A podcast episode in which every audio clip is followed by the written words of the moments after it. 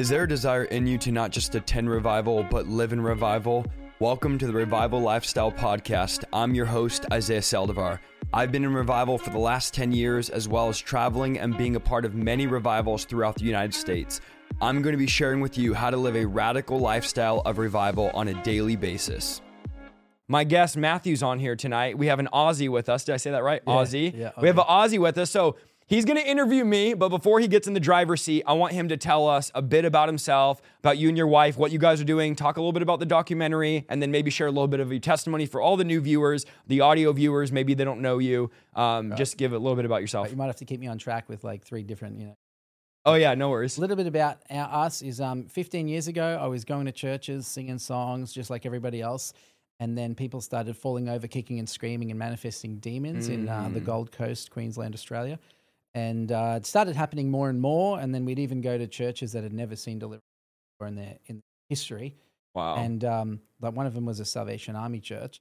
And I would just be singing the songs. And I'd look behind me and someone would start manifesting a demon. They're starting to look weird. I'd lay my hands on it. The name of Jesus come out. Next thing you know, the pastor's kicking and screaming and demons. I didn't know it was the pastor. Mm. I just thought it was a person in the crowd, right? So you started to get the pastor to manifest. Yeah, yeah. And then and next thing you know, the leaders are coming up to on and I'm looking at the ma- people have demons Mm. and you need to cast them out. Yeah. So that's how it kind of started, and then I um I went from um I didn't know how to make them manifest. Um I knew I like I started saying I would just start praying over someone, praying in tongues in the name of Jesus, touch them with your Holy Spirit, and I'd pray for like twenty five minutes, hope that they manifest. I didn't know that you Mm. could actually pull the demons out Yeah. and make them surface. So for a lot of years, I was just like um, doing accidental deliverance. Like I would be praying over someone and they would manifest, and I, oh, it's a demon, let's cast it out. But it was just once a month, right? And then nothing for three months, and then another time, and then um, following people like um, Derek Prince, uh, I started getting more intentional about it, and actually, hey, let's take people through deliverance. And then um, instead of just targeting people with problems, I started thinking, you know what? So many people are manifesting demons. We should just take everyone through deliverance because people could say to you, "No, I'm fine, I'm fine," and then at home they got this serious porn Yes. addiction or this serious like adultery thing going on, and they're not going to tell you to your face. But you take them through deliverance, the demons manifest, and then they're like, "Oh, my sin brought all these demons in." So I'm like, I stopped being like choosy on who we take through deliverance, and I was like, let's just take the whole church through deliverance. So when I preach in churches, I'm like, does everyone just want to go through deliverance as Come a, as a- on, the whole a team? church. Yeah, there's a, there's actually a pastor on here from Canada right now. She's on the comments, and Lisa Heap, and we went to her church, did revival meetings, and the whole church got delivered. Everyone who needed it got delivered, and then her church tripled in size in like a week. It was like it was like seven times the size in two weeks. Her church, and they moved to a bigger building. Like it, it was like it was like expanded just out of deliverance revival. Wow. Yeah. Yeah. I think there's a massive need for it. I started similarly, accidentally, ended up experiencing deliverance. And I think a lot of people watching are like, well, I've never seen a deliverance, but it's like, have you ever, like you said, went after the demon, called the demon out by name? Demons are not just going to jump out and be like, here I am, cast me out. My name is Leviathan or anger or bitterness. You, like, we have to actually call them out. And so I love how you accidentally started seeing deliverance. Tell us a little bit about the documentary because tonight we're going to try, because the whole time you're talking, I want to be like, amen, good word, and shout you down. But because we're recording for the documentary, we're going to try to not. So even though I'm not saying anything, I'm shouting them down in my head, rocking my head. But tell us a little bit about this documentary that some of this footage pieces will be in, and then where are we going to be able to see it potentially in the future? Or, what's the story on that? Yeah, I mean, we're filming it right now. So Alexander Pagani, we spent a few hours with him in New York, and he's in it. And uh, I asked him a lot of hard questions, and you know, he's probably on here right now. And Alexander Pagani was like giving me some of the best questions, some of the best answers to the questions that they were actually the same questions I often get asked. But I wanted to hear his answers because he's got, you know, may, maybe he's had different experiences to me or studied different texts than me or studied some texts more than me. So basically, long story short, um, I started seeing people get delivered more and more, and I thought we need to make a movie out of this. We need to make a, a documentary out of this. So we started just filming. We we met, uh, we got we caught up with Mike Signorelli. He was leaving like about the same day we were leaving New York, and then he landed in Miami the same day we landed in Miami. And we said, well, let's just film you in Miami. So he brought out his team from Miami, and we filmed with him. And now we're filming with you. And so, um, yeah, we've got all these demon slayers on there. And so, um, you know, uh, Pureflix might take it, um, but if they don't, then you know there's there's so many platforms that are going to want it. Like with all the high caliber demon slayers that have millions of followers online, uh, there's going to be people kind of fighting over who gets to release it on their platform. Probably by the time it's finished. I mean, And when do you think it will be finished? Yeah, that's I the mean- golden question. I mean, I mean, under six months would be the goal. Mm. Under six months from now. Awesome. And will this be you and your wife traveling, casting out demons? Is it footage? Is it documentary style teaching and interviews, or what's the format? There's lots of interviews. Okay. There's lots of demons coming out of people. Um, and then there's lots of teaching for those that want to like it's made for those that don't even believe in it that are atheists that want to be convinced. And it's like show me that it's real. And people who watch like ghost hunters and demonic shows that are about ghosts and demons like they'll be drawn into it because they'll see the scary footage of the demons manifesting. Like we had one guy in costa rica where we spent eight months doing evangelism and um, deliverance training with missionaries and like literally he was so demonized his eyes turned blood red and we've got this close-up video footage of his face and it's already had over 10 million views on tiktok and millions on other platforms. And uh, you can see the demon talking and laughing through his eyes and even like atheists that don't believe in deliverance are being convinced by this video and Wow. sharing it. So it's designed to convince people who don't believe and then people who do believe it's designed to teach them how to do it. Mm. like hey this is how you get it out. This is why it came in if you don't Yeah. want to if you don't want the demon to come in don't keep feeding it so it kind of it's going to be like it's going to be like hitting the non-christian world but also the christian world like hey why aren't you doing this when jesus spent 30% of his ministry doing it That's good. Okay, let me ask you one last question, and then I'll. I'm an interviewer, so I'll have to stop here, and then I'll turn it over to you. You can ask me the questions because this will end up turning into your interview here. Um, last question I want to ask: Coming from Australia, the climate of deliverance of what is happening there versus deliverance in America. Now, we've been pushing hard for deliverance since the end of 2020, and we've done deliverances for the last 12 years. But like everybody's talking about it, everybody's posting about it, and I love that. I'm glad to be a part of that. I'm glad that I was able to help spark some of the conversation on a large platform for deliverance. What is your thoughts on America versus Australia when it comes to demonization, casting? It's a it's a broad question, but casting out Yeah. devils. Is there a difference, or is it pretty Yeah. similar? yeah so america's over like 330 million people and you've got like 52 states or however many states 52 so um, i tend to think of it like many countries like when people say americans are like this or americans are like that I kind of stop them and I say, well, you know, it varies from state to state. People in New York are not the same as the Yeah. South, and they're not the same in California as they are in the South, and Alabama's different again. So it's like um, with the church world, what you're talking about now, um, you've got every kind of denomination here. You know, you've got the Southern Baptists, and then you've got the charismaniacs, and then you've got the biblical charismaniac, um, the good charismatics that are biblical, that are Holy Spirit filled, that aren't too wacky. And then you've got the Pentecostals that are biblical, and you've got some that are a little wacky. And it's kind of like then you get these kind of like dead religious churches that that uh, you know they don't even you know aware, not even aware that God even heals or delivers anyone. So uh, it's a broad spectrum. And then what we do see with leaders is we see a lot of pride. Hmm. A leader could build a church of just 50 people and, and, and have a spirit of pride or a spirit of Leviathan, which is the king over pride. And next thing you know, they're like, I know everything. You can't teach me anything. And you can only hmm. preach here if you agree with everything that I'm already teaching. Hmm. And it's there's no openness that maybe you have some revelation that they need that they don't have. So it's like the door's either open or closed. But what I see God doing through um, these mediums online is he's he's going straight from the person straight into the person's living room with deliverance. Yes. It's like, well, if your pastor doesn't want it, you can get delivered online.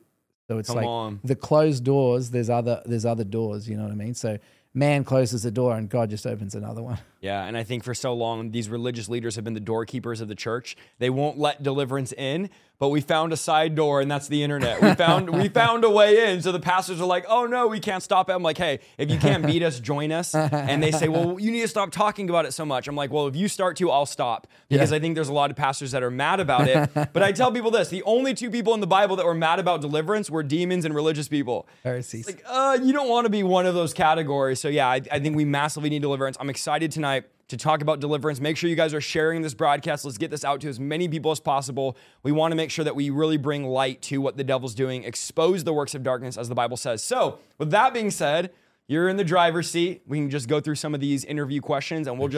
just see what happens. Maybe we'll throw some humor in there. I know you want to throw some humor in, so we'll try to, you know, we'll keep Where it we light can. and uh, just talk. It'll be good. All right, what do you say to people who just say all you need is just inner healing or you need to just renew your mind and they don't do any rebuking ever of any spirit?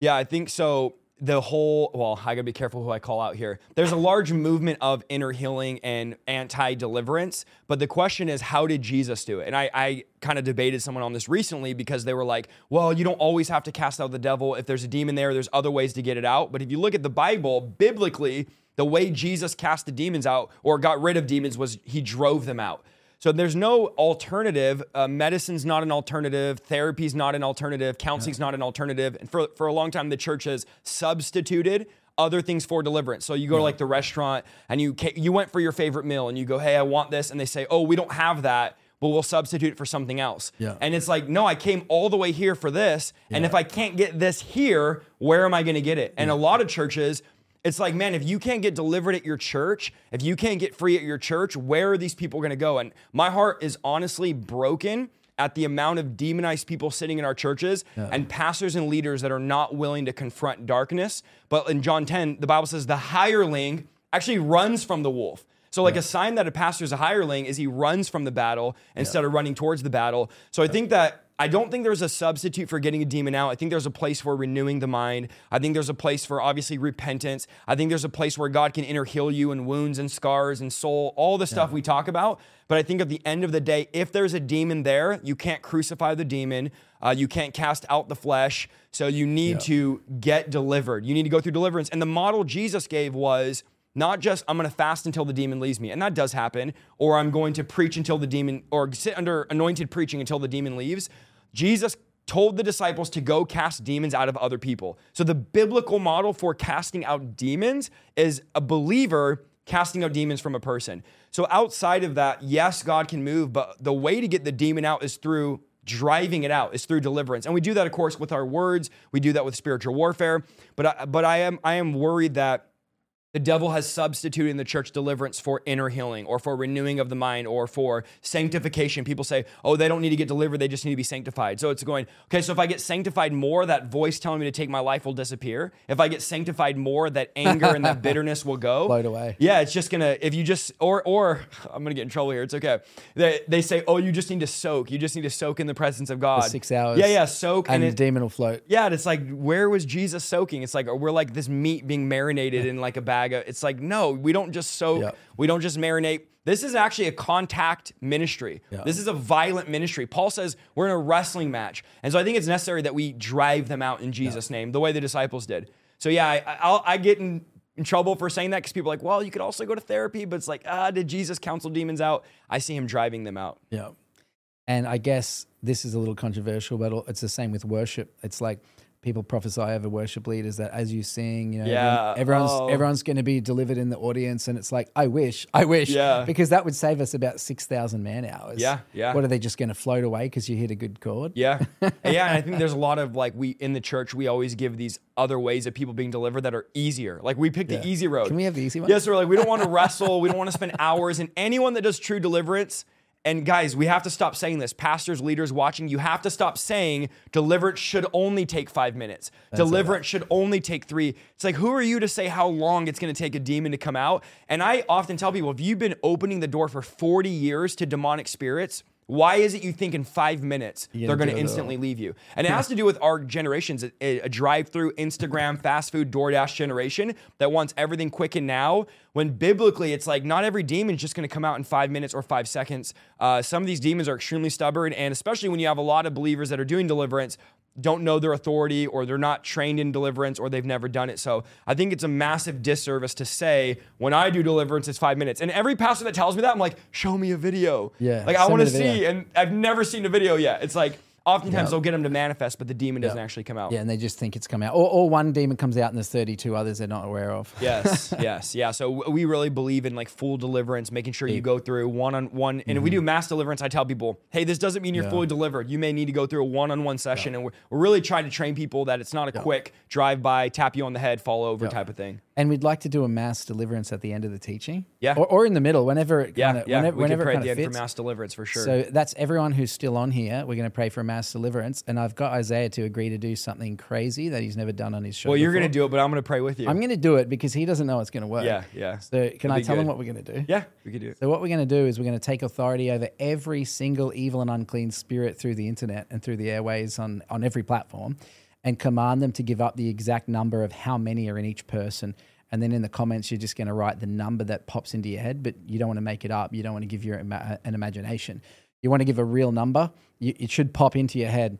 And so then I'm going to um, command them to submit and release the exact names of the demons that you need to be delivered from.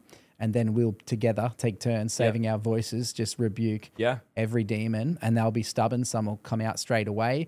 And some people might need to pull over because you're going to be driving the car and it's just going to go. Deliverance You're going to start growling at the traffic lights, and the police are going to pull you over because you're like making a scene. So the next question is Does the person being delivered have to want the demons to leave in order for them to leave? So this is a controversial question because I know people say, "Well, I've done deliverance and the person didn't want it." In my mind, the devil and God both recognize free will. So if a person doesn't want to be delivered, I've wrestled for 3 hours, 4 hours, 5 hours and the demon's like, "She doesn't want me to leave," or "He doesn't want me to leave," and then we call the person back, you know, the, tell the demon stop talking, call the person back by name, and the person's like, I've been this way for so long, I don't know how I'll be without it. So if you're living your life, you're used to being anxious and you're used to being stressed out, you're used to being living in this, whether like one girl was a spirit of perfection, people have a hard time oh, when those demons, because demons are personalities. Like they're literally personalities in Matthew 12 that live inside of us. So when people lose a demon, they're actually losing a personality. So you say, "Oh, I have multiple personalities." All you're saying is you have multiple demons. That's what you're saying. So a lot of times people and it's so weird and people watching this are going to be like, "That doesn't make sense." And it doesn't make sense. It doesn't make sense how a lady could be abused by a guy for a year, 2 years, 3 years physically, sexually and verbally, and then they break up for a month and then she goes back to him. And then she's abused for 2 more years and then they break up for 6 months. I think it's they're called. Stockholm syndrome. Yeah, it is. Where Yeah. you fall in love with the person abusing you and your captor, and demons, in a weird, sick, disgusting, demonic, unclean, twisted way, cause people to fall in love with them. They actually convince people, and some people are manifesting right now as I say this, but they convince people that you want me. You actually like being this way. You like being dysfunctional. You like you don't you they'll say this to you. You don't even know what it's like to not throw up after you eat. You don't even know what it's like to not cut yourself in the shower. You don't even know what it's like to not be suicidal. You don't even know what it's like to not be religious. And if, if I leave you, you're going to lose a part of you. And so people do get this really weird connection with unclean spirits unknowingly. So when you're in there dealing with the demons, the person oftentimes doesn't even realize they're actually mm-hmm. they actually like the demon. This sounds so weird, and you know this because you've like done deliverance. boyfriend. We've had it it's, it's like like, an abusive boyfriend. We've had we've had Leviathan say, "I'm here to protect them. I protect them." Yes. Yep. And some demons too, I want to add into this, will actually say they're good. They're like, Mm-hmm. I'm not bad. I, I I want the best. I help them succeed. And you know, you have these celebrities and people that have demonic power. So whether it's being good at instruments, I met someone that was extremely good at every instrument because they asked a demon to come in them and help them do instruments. And the demon did come in them and they were good at every instrument. So they were like, I don't want to be delivered because I'm going to lose my musical ability. So the demon convinced them, you need me. And so these are these are real things. There's demons that will come and cause someone to not age. There's celebrities that literally 50, 60 look like they're 30 and they've made contracts with the devil. I had one girl one of the craziest deliverance literally told me that she made a contract with with a demon and the demon came through a poster of Tupac in her bedroom. The poster started talking to her and saying, "I want you to join the Illuminati." And whether this was real or not, this was her story. Mm-hmm. And the demon told her, "You know, I'll give you beauty, I'll give you talent, you'll never age." And this girl was I don't know mid 20s, looked like she was like 18 still. But my my point is these demons do come, they trick, they deceive, they promise power, they promise authority, they promise favor, they promise blessing, but we know the devil will use you up and throw you in a ditch when he's done with you. He comes to still kill and destroy. So, in one way, there are some demons that are seemingly like harmless, like but at the same time, like for example, there was mm-hmm. a girl with the spirit of perfection, and she gets straight A's, and she has a great job, and she's working for a Fortune 500 company. And this spirit told her, like, I'm going to help you make everything in your life perfect, and it did. But it was it was to a fault, and it was a demon. She didn't want the demon to leave. She's like, I've been I've been into perfection with her hair and her makeup, everything, perfection every way. She's like, I've been this way my whole life. If the demon leaves me, I won't be this way. Was so this is the Hollywood deliverance? no, no, this is somebody else. Um, can you share that story without saying the name of the person? Yeah, so we dealt with somebody that uh, was very is very high up in Hollywood, knows a lot of famous, and again, some of it's confidential, so I won't name all the names, but knows high level celebrities. You know, multi hundred million dollar business that me and my wife went and traveled and did deliverance on, and she was involved in, you know. Everything you can think of, talking and moving fire and lifting up objects with her hand and all these demonic things. But she was basically telling me, like, all the stuff you hear in Hollywood and I can't say some of it for you know for terms of service reasons, but this, the demonic stuff we hear about in Hollywood, she's like it's all real. All, the these evil. people are invoking demons. They're asking the devil for favor. Um, it's all real. And so we did a deliverance on her, and now she's involved in a local church, and she got radically saved through a YouTube video. She had listen to this, a hundred thousand dollars worth of jewelry, a hundred thousand dollars worth of jewelry that was all demonic and symbols. She has a video, which I wish some at some point we can get a hold of. And she showed me and my wife this video of her putting all the jewelry in a trash bag, closed the trash bag, and the trash bag was moving. It was, I, I'm not kidding. We saw this video. She has this video. So demonic. But again, this is a testimony to demonic objects, accursed items. When you get to this level, um, you know, and you start talking to people that say they've dedicated their lives to Satan. Like I've dealt with people that are like, I literally gave my life to Satan. I told Satan, fill my body. I mean, this is that high level when you get into the occult where you're actually invoking demons into you, you're inviting them in. And similarly to how we would invite the Holy Spirit in, the more open we are and the more empty we are, the more the Holy Spirit comes. People literally empty themselves out and they become so, they become basically a shell for demonic spirits. They have 30 different personalities, 40 personalities. So again, you know, these are when you get to that level where people are willingly opening themselves up to demons. Not probably most people listening to this, but there are some watching that are at that level. Now, what would you say to um, a pastor or a leader who's teaching people that it's a sin to talk to a demon and it's a sin to ask it a question because when the demon talks, you're making that person into a medium?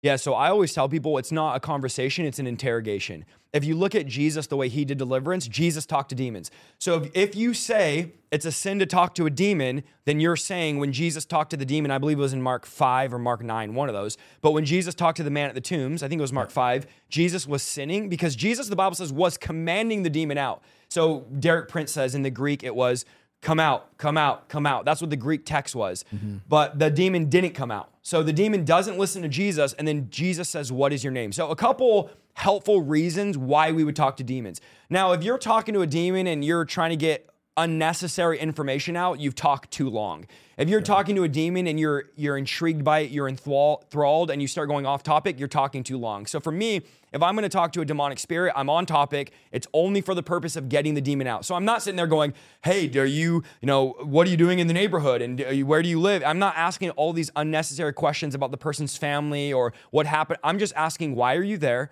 What is your name? What is your legal right? Why won't you leave? When did you enter? So, a couple helpful things would be the demons that's talking will reveal other demons hiding. And if you guys know anything about deliverance, demons are cowards. They will, in an instant, tell on the other demons living in the person. So, oftentimes we'll say, you know, who's the chief demon? Who's the prince demon in that kingdom, in that person? Because demons run in gangs, they run in kingdoms and people. And so it might reveal there's an there's a demon of suicide. You know, I'm- I might be talking to the spirit of lust, and it might be saying, well, there's also a demon of suicide here, and if I leave, it has to leave too. Like they get they start turning on each other. When the fire gets turned on, all of them just the cockroaches start running. When the lights turn on, you've heard it, cockroaches run. So they could also reveal how many demons are there. So you might say how many are there, and it might say 11, 12, 20, 30. Um, it might say there's a curse that needs to be broken. It might say why it won't leave. I've come to find that when you're doing deliverance, the demons biblically are being tormented. So they don't want to be there anymore. When you're getting doing deliverance, they want to leave. So oftentimes they will actually tell on themselves. They'll maybe tell you,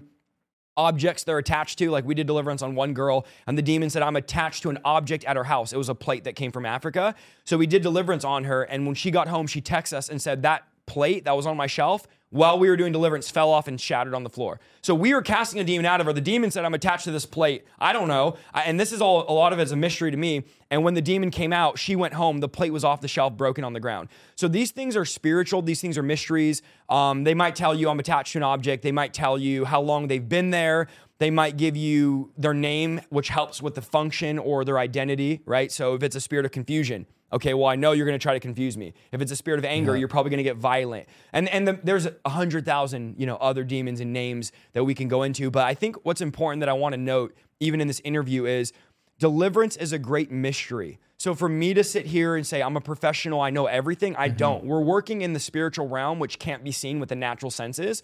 So the fact that a demon can live inside of a body part, like I've had demons say, I'm in their vocal cord, I'm in their right toe. It's like, what? And I want to laugh and be like, you're in their right toe, you know, but at the same time, it's a great mystery how a demon could embed itself into a, actual body part. So these are not things that any of us know at all. Any the the hardest people to teach deliverance are people that say I know. I know. When you try to tell them something, they go, I know, because none of us know everything. We're working in the spiritual realm. And so I think it's okay to talk to demons. Jesus did it. And if he did it, I think it's okay for us to, as long as we keep keep some rules there. Now, did demons tell the truth or do they lie in the Bible? A, the Bible, and B, how do we know if they're telling the truth or lying to us about how many and what are their names and things like that? Yeah, so interestingly enough, when I started researching this of demons lying, because everyone says we don't cast out devils, they just lie. We don't we don't deal with demons. We don't for sure we don't talk to them. And a lot of people that never do deliverance say that. And it's always like the advice comes from the stands. And I'm like, dude, get on the field before you try to give me advice on how to cast out devils when you've never done it. But a lot of them will say that unknowingly. If you go through the Bible, there's actually not one place in the entire Bible where a demon lied, which is crazy. Now, demons do lie. Let's be honest. They lie when they talk to us. But in the Bible, every time a demon spoke in terms of deliverance, they actually told the truth. They were like, you're the, in fact, they told the truth. This will preach. I'm gonna try not to preach here, but they told the truth so much, Jesus had to tell them to be quiet. And then pastors say, Oh, tell the demon to be quiet, like Jesus in Mark 1. And the reason in Mark 1 why Jesus told the demon to be quiet was because it knew who he was before the religious people did. like it knew more about his deity than the religious people. And Jesus was like, Be quiet because I don't want my identity to, to be revealed by a demon. I want it to be revealed by not just my father, but by their own revelation. So in Mark 1, Jesus did tell a demon to be quiet because it was revealing who he was. But no, there's nowhere in the scripture where a demon lies. Now, when I'm doing deliverance, I don't take much uh, truth from them. I just say, you must be honest, honest in Jesus' name. And then we have the Holy Spirit who, if you don't know, I'm going to say something life changing, knows everything. Like he know, yeah, literally knows everything. So I will ask the Holy Spirit, was that a lie? And the Holy Spirit will tell me yes or no. It's, it's simple. And the, and the Holy Spirit's told me before he's lying, but I will tell you, oftentimes demons, I know people get mad at this. In the Bible, if you just go through the seven deliverances, specific um, ones Jesus did, they didn't ever lie to Jesus. Even when he said, What's your name? It said Legion. Jesus didn't say, You're a lying spirit. Jesus cast the mm. demon out it was legion. So yeah, I just tell them be honest in Jesus' name, and then I ask the Holy Spirit whatever they're telling me. I'm filtering it through the Holy Spirit, and when we're doing deliverance, we're hand in hand with the Holy Ghost. Like we're working with the Holy Spirit. He's our co-worker. And when Jesus sent them in the Great Commission, he's our co-worker. So we're working with him, and it's it's usually good. I, I don't usually have a time where I'm like, you're lying and fighting it. One time, let me share one story.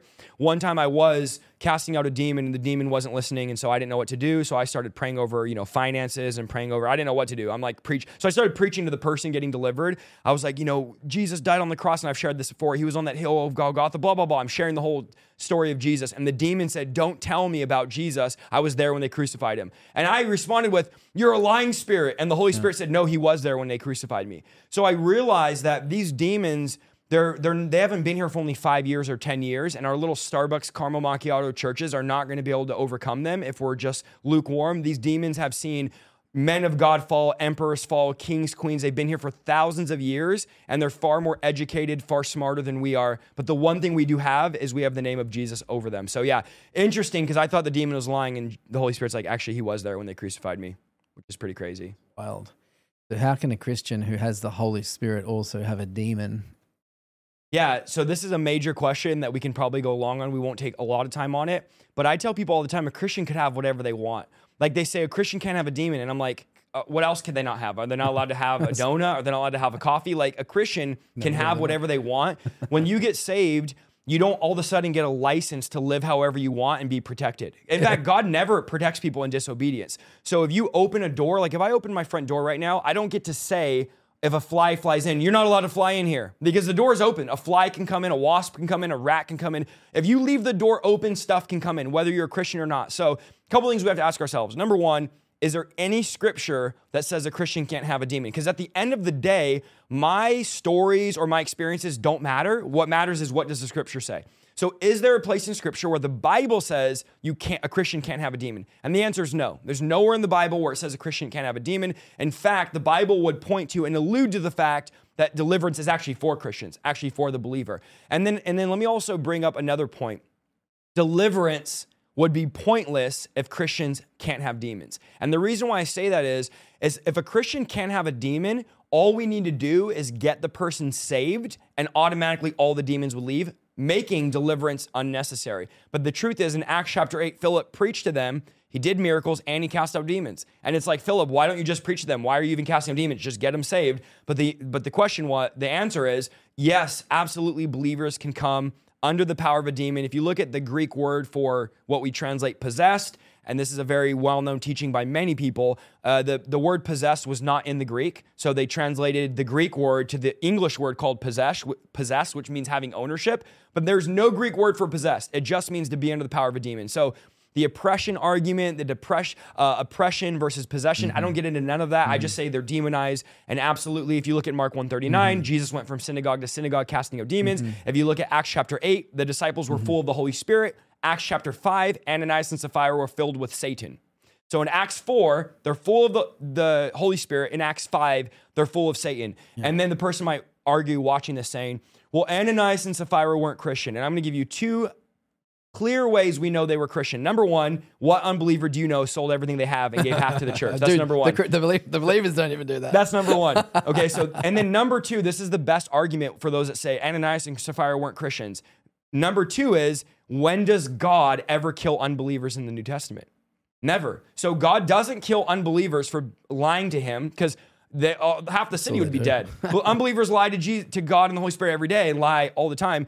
But yet God says, I'm gonna I'm gonna kill these people because they lied to the Holy Spirit. Mm-hmm. So God's not out here killing unbelievers for lying. Obviously, they were Christians. Matthew 12, Jesus says the demons come back seven times yeah. worse. So again, if this is for unbelievers, the demons yeah. would just come right back. And we can go on and on and on. And the church was back then with the church was only for believers. They didn't try and evangelize lost people within the church. Yeah. It, it was out on the streets and they brought you into church when you were a believer. Yeah, absolutely. And I think from your experience, from my experience, I only do deliverance on believers. And I've done deliverance as you have on pastors, on leaders, on all these Christian people. These are not like people that are like talking themselves on the side of the road. These are mm-hmm. average, normal police officers, school teachers, people that work at Walmart, Starbucks, McDonald's, normal people that are coming for deliverance. And so, absolutely, even if you look at Galatians, Paul said, Who cast an evil spell on you? It's like, wait, Paul, you didn't get the memo? Christians can't have spells put on them, Christians mm-hmm. can't have demons. Mm-hmm. Yet, at the same time, we see uh, 2 Corinthians 11, 4. They had a different gospel, a different Jesus, and a different spirit. And then last mm-hmm. one, last verse I want to give for this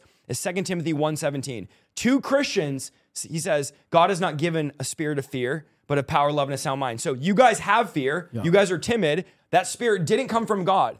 So you're a Christian with the spirit of fear, and it didn't come from God. Mm-hmm. So you so is, is fear not a spirit? It is. Yeah. It is a spirit, and Christians have it. So yes, absolutely, a Christian mm-hmm. could have a demon. Well, how could the Holy Spirit and mm-hmm. a demon live together? They don't. The Holy Spirit lives in your spirit. You become alive in Christ, and your soul, which is your mind, will, and emotion. Second Thessalonians talks about this.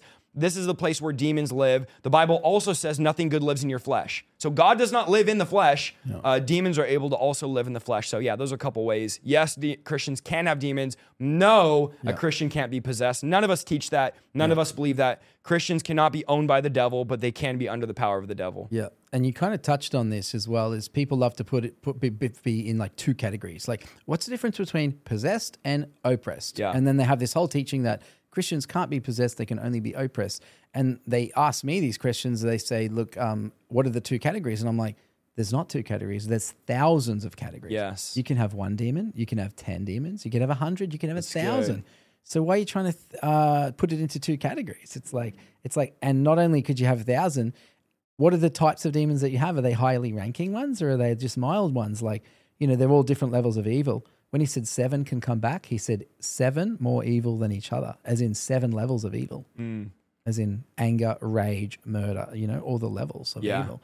So it's like there's not two categories. Yeah. You know, it's too simple. It's oversimple. One of the saddest things happening right now in the church is pastors telling their congregation a Christian can't have a demon. Because let me show you what happens when you do this a person in the church has a demon because the pastor telling you you can't have a demon doesn't change the fact you have one. So you still have it. you still have it. You come to your pastor. Think about this. You come to your pastor and you say, I have a demon. I'm, say, for example, spirit of suicide. I have thoughts of killing myself. And instead of the pastor saying, let's cast this out of you, the pastor says, well, maybe you're not a Christian. Like they put your salvation in question because their theology says a Christian can't have a demon. So if you have a demon, you must not be a Christian. So instead of pointing our finger at the demon and saying, come out of this person, we point our finger at the person and say, well, maybe you're just not saved. And that is so sad that the person's salvation comes under question instead of the unclean spirit. And that is the epidemic. The That's the epidemic in the church is we have pastors, their theology is keeping people in bondage. And I'll go even farther and say, People are dying, physically dying, because pastors aren't willing to proclaim there is freedom and deliverance for you.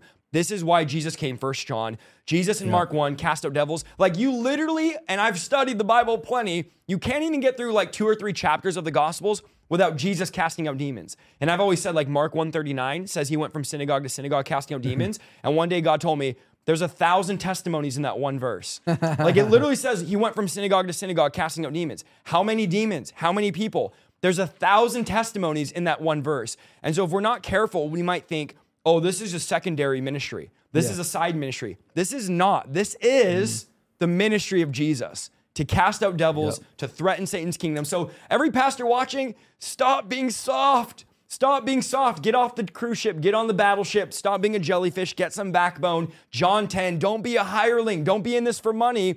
Cast out demons. Your people need this and they're longing for this. Again, I, I know I'm not supposed to be preaching here, but I get too fired up and excited. we definitely need deliverance badly in the church. Yeah. And uh, people backslide if they don't have their demons cast out. Yep. If they've got spirits of addiction, it's like a hook and a fishing line, and the devil's just pulling you straight back into Yep. your old habits.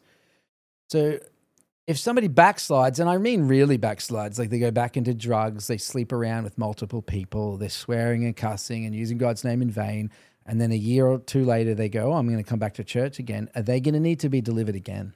I would say yes. In fact, I would say every single person watching this should go through deliverance. Like, why not? I was thinking of this today. not? If you line up nine random people, or let's say 10 random people, in my opinion, from my experience, I- I could be wrong. This is my own opinion. This is not in the word of God. This is Isaiah's translation here, okay? I would say 10 people lined up, nine of them need deliverance. Honestly, if you just w- look at society where we're at, you just and and and pastors would say no, and the pastors that would say probably not are are really out of touch with what people are going through. Yeah. Pastors say, "Well, I don't ever deal with demons." Well, because no one goes to you because they know you don't cast out devils. And they're not gonna, Like, you're not going to help. yeah, I've never taken my car to the dentist to get an oil change because the dentist doesn't change oil. So I'm only going to take my car to the car shop. And a lot of pastors are like, well, people don't come to me for deliverance. I'm like, yeah, because you just spend all your days golfing. Like they come to you for golfing lessons, but not deliverance. So we desperately need people that would willingly say, I'm going to do deliverance. And if you backslid or you've gone back to the world, just get delivered. Just get free. Go for deliverance. Yeah. The absolute worst thing that can happen to you if you go for deliverance is you just don't have a demon. Like that's the worst. Yeah. The best thing that can happen is you get delivered. But at the end of the day, deliverance is just prayer. So like, should I go for prayer? Absolutely. And if you did backslide, it's likely there's critters on board because oftentimes demons will wait for somebody to do something stupid, specifically a Christian that they hate. And the demons hate you way more when you've served God and you backslide. So they're just waiting to jump in. So yeah, repeat deliverances are are a real thing for whatever reason. And I definitely, and you and me are both voices for deliverance. One thing I want to say as a voice of deliverance is we have to stop shaming people for repeat deliverance. Like our critics say, oh, I saw that girl in a video getting delivered before. So?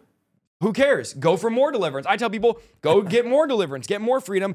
I when I pray mass deliverance, I put my hands up and go, Lord, deliver me. if Like, there's anything there. dude, if there's anything there, search me. If there's any critters on board, I want them off of me. I'm not prideful and arrogant. And then, you know, the heresy hunters make videos. Isaiah Saldivar says he needs deliverance. Yes, all the time. Lord, deliver me. Jesus said the daily bread was deliver us from evil. That was the daily prayer. So one of Jesus's prayers was deliver us from evil daily. That was a daily prayer. So yes, we need deliverance. If somebody backslides, repeat deliverance is amazing. Maybe you got deliverance once, but not everything came out. Maybe you went back to the world. Maybe you only did a 20 minute deliverance. Uh, there's many reasons why you would need a repeat deliverance, but I'm I'm all for getting delivered. I'm never gonna say like, oh no, don't don't do that, blah blah blah. How often would you recommend to go in for a session? I mean, I change my oil on my car every 3,000 miles, so it's no problem getting an oil change every few months. I would I would go through deliverance every couple months, every 6 months. It depends on how free you want to be. I mean, if you're okay with if you're now listen, if you're not having any symptoms, right? There's no no overwhelming desires, no perverted thoughts being created, no nightmares, no and you're not having no symptoms, then hey, there's plenty of people we need to work on. Don't hit me up, right? Like eh, you don't need to keep coming and coming coming. But if there's symptoms and there's signs and there's things that are dragging you away, there's voices there, there's overwhelming desires, perverted thoughts, then go for deliverance. But again, I don't want to create people that are deliverance junkies that Yeah. are d- addicted to deliverance. Like we're not addicted to deliverance, we're addicted to the one that does the deliverances. And the more we go next to him, the more he reveals the impurities and the more we get free. So I would recommend every few months. And here's the thing once you learn how to do deliverance, once your husband or wife knows, your wife could deliver you. You don't need Isaiah Saldivar. You don't need Apostle Pagani. You don't need Mike Signorelli. Your wife could deliver you. So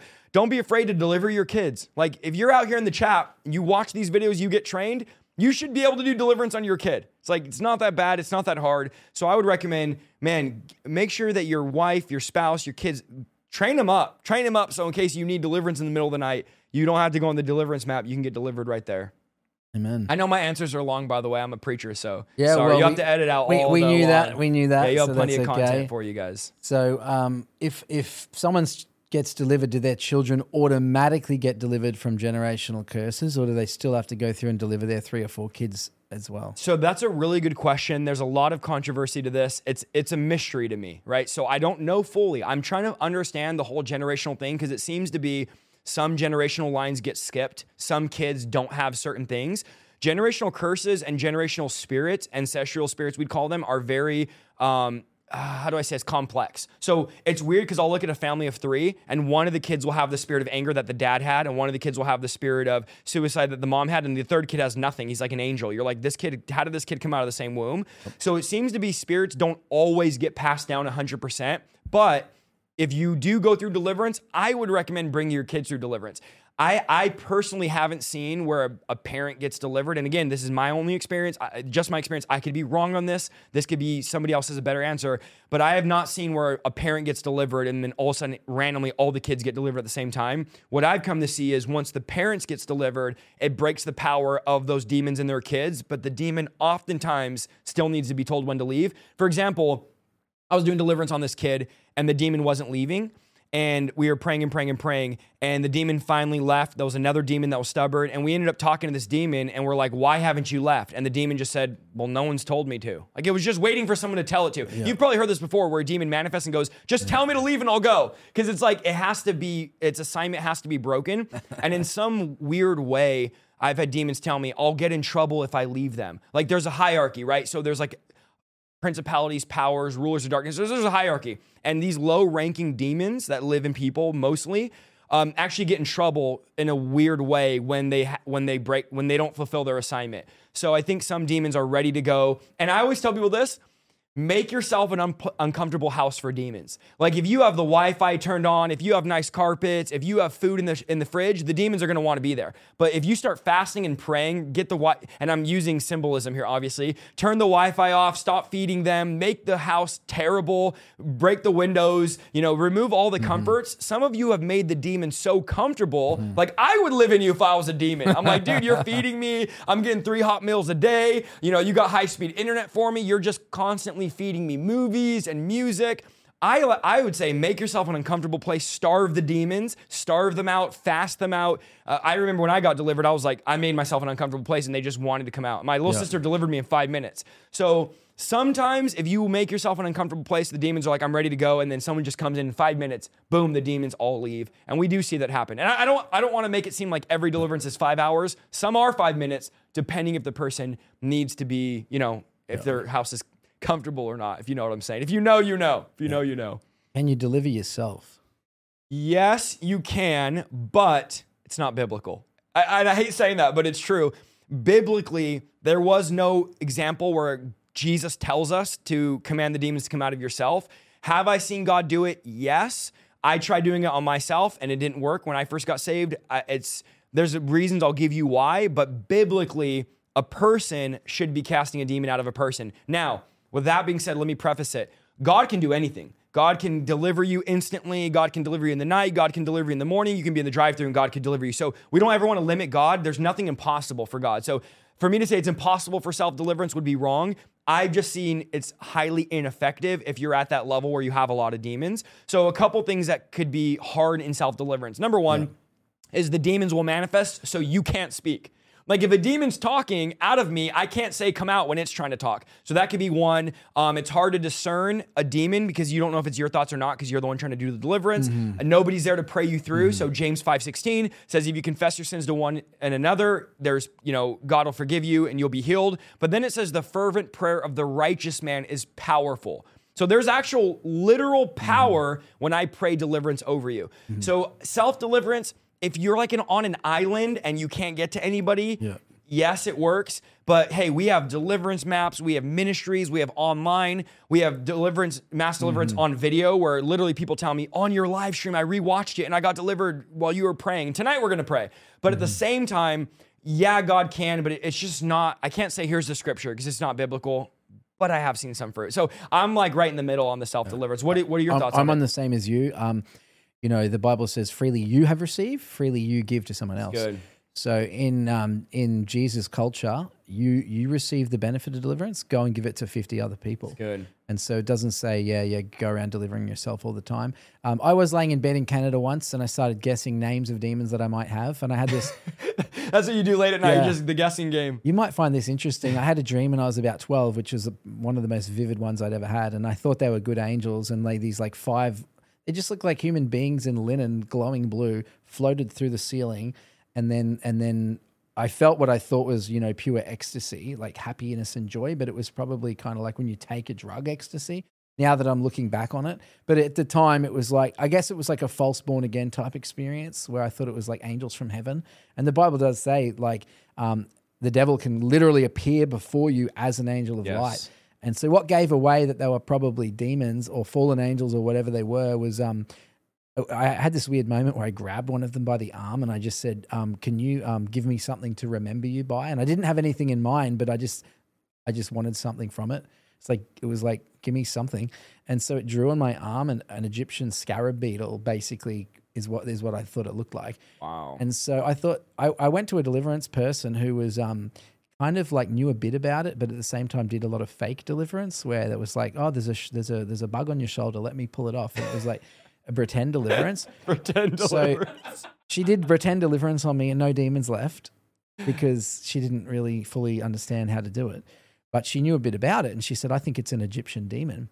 And she she guessed a demon named Isis, which is a, uh, one of the Egyptian demons. Mhm. And so I'm laying in bed in Canada, and you know I've been preaching the gospel for ten years at this point, and um, I'm like guessing the names of Egyptian demons. And I said, "In the name of Jesus, Spirit of Ra, come out." And there was not much response. And then I said, "Spirit of Osiris, come out." And my whole body started buzzing, like weird buzzing feeling up and down my body. And so I just kept rebuking it for like 15, 20 minutes. And I believe that's when it left. But there was no coughing, there was no yawning, there was Yeah. no obvious sign that it had left. It was just the buzzing severely reduced, and then I think it stopped. Um, so that spirit eventually came out, and I'm literally telling this testimony at a, um, house church in uh, Phoenix, actually. And there's this kid there, who's about 12, so literally probably the age that I would have been, probably when I had that dream. And the kid, the minute I said "Spirit of Osiris," his whole body started buzzing. Wow. So some demons don't um, do the typical manifestation. Like I say, the most common thing is pressure in the stomach. At the most number one most common manifestation is pressure coming up to the chest, and then moving weird feelings in your body, like dizziness and spinning in the head. But um, buzzing, I find, is extremely rare. I find one in fifty deliverance. They go, my legs are buzzing. I feel buzzing, uh, like electricity in my body.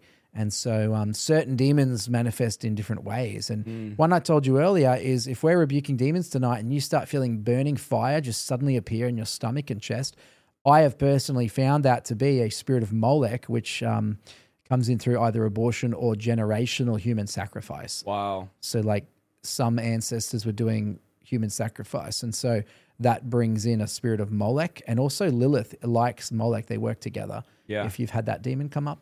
I've had I had this lady we were doing deliverance on when you say that I thought about it and she was a children's pastor of the church and we actually took an entire church pastor leadership like 30 of them through deliverance. So these were all pastors we were doing deliverance on and I know a lot of religious people are going to hate that. They're like, "What? You delivered a Christian?" Yes. And uh, she was ma- her nose was flaring up and I was like, "What is this lady doing?" She was manifesting. I'm like, "What is this lady doing?"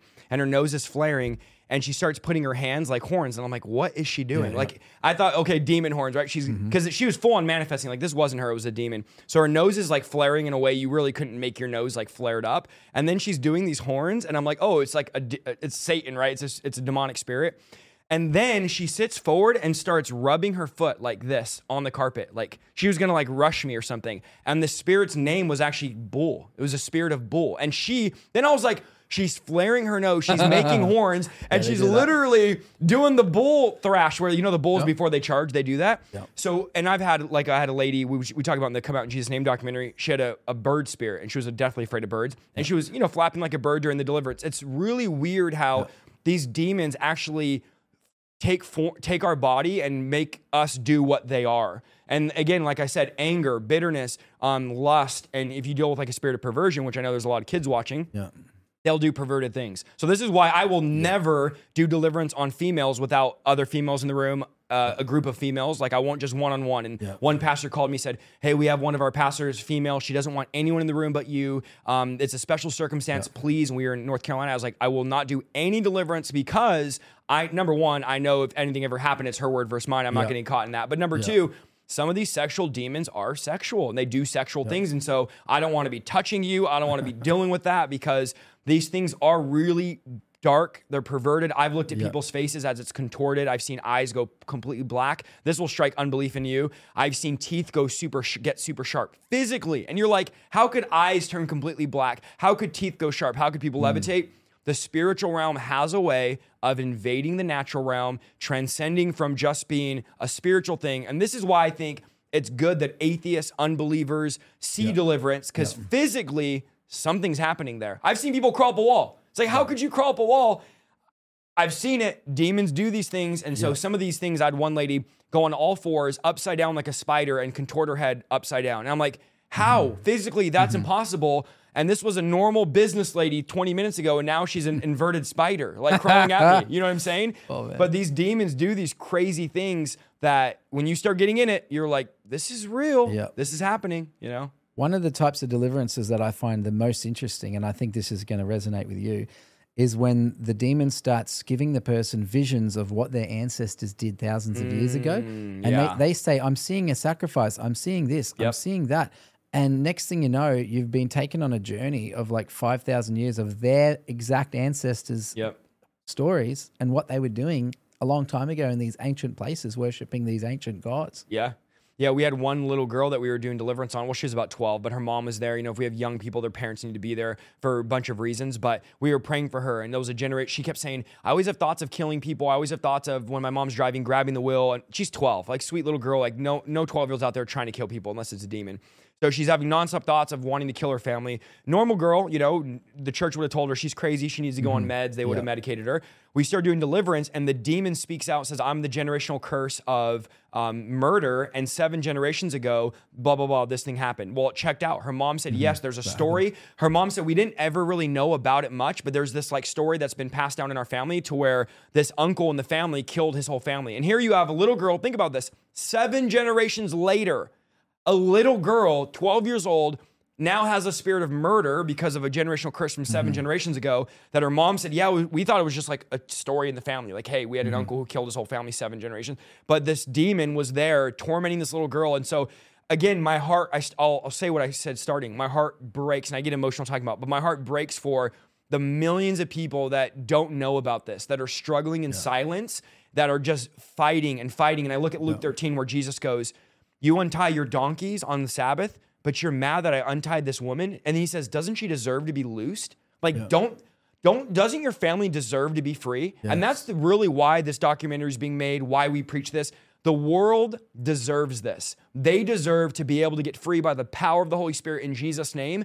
And it's actually sad that so many people watching, friends and family, are dying, are suicidal, are depressed, or anxious when we literally have the answer. We have the power of the Holy Spirit.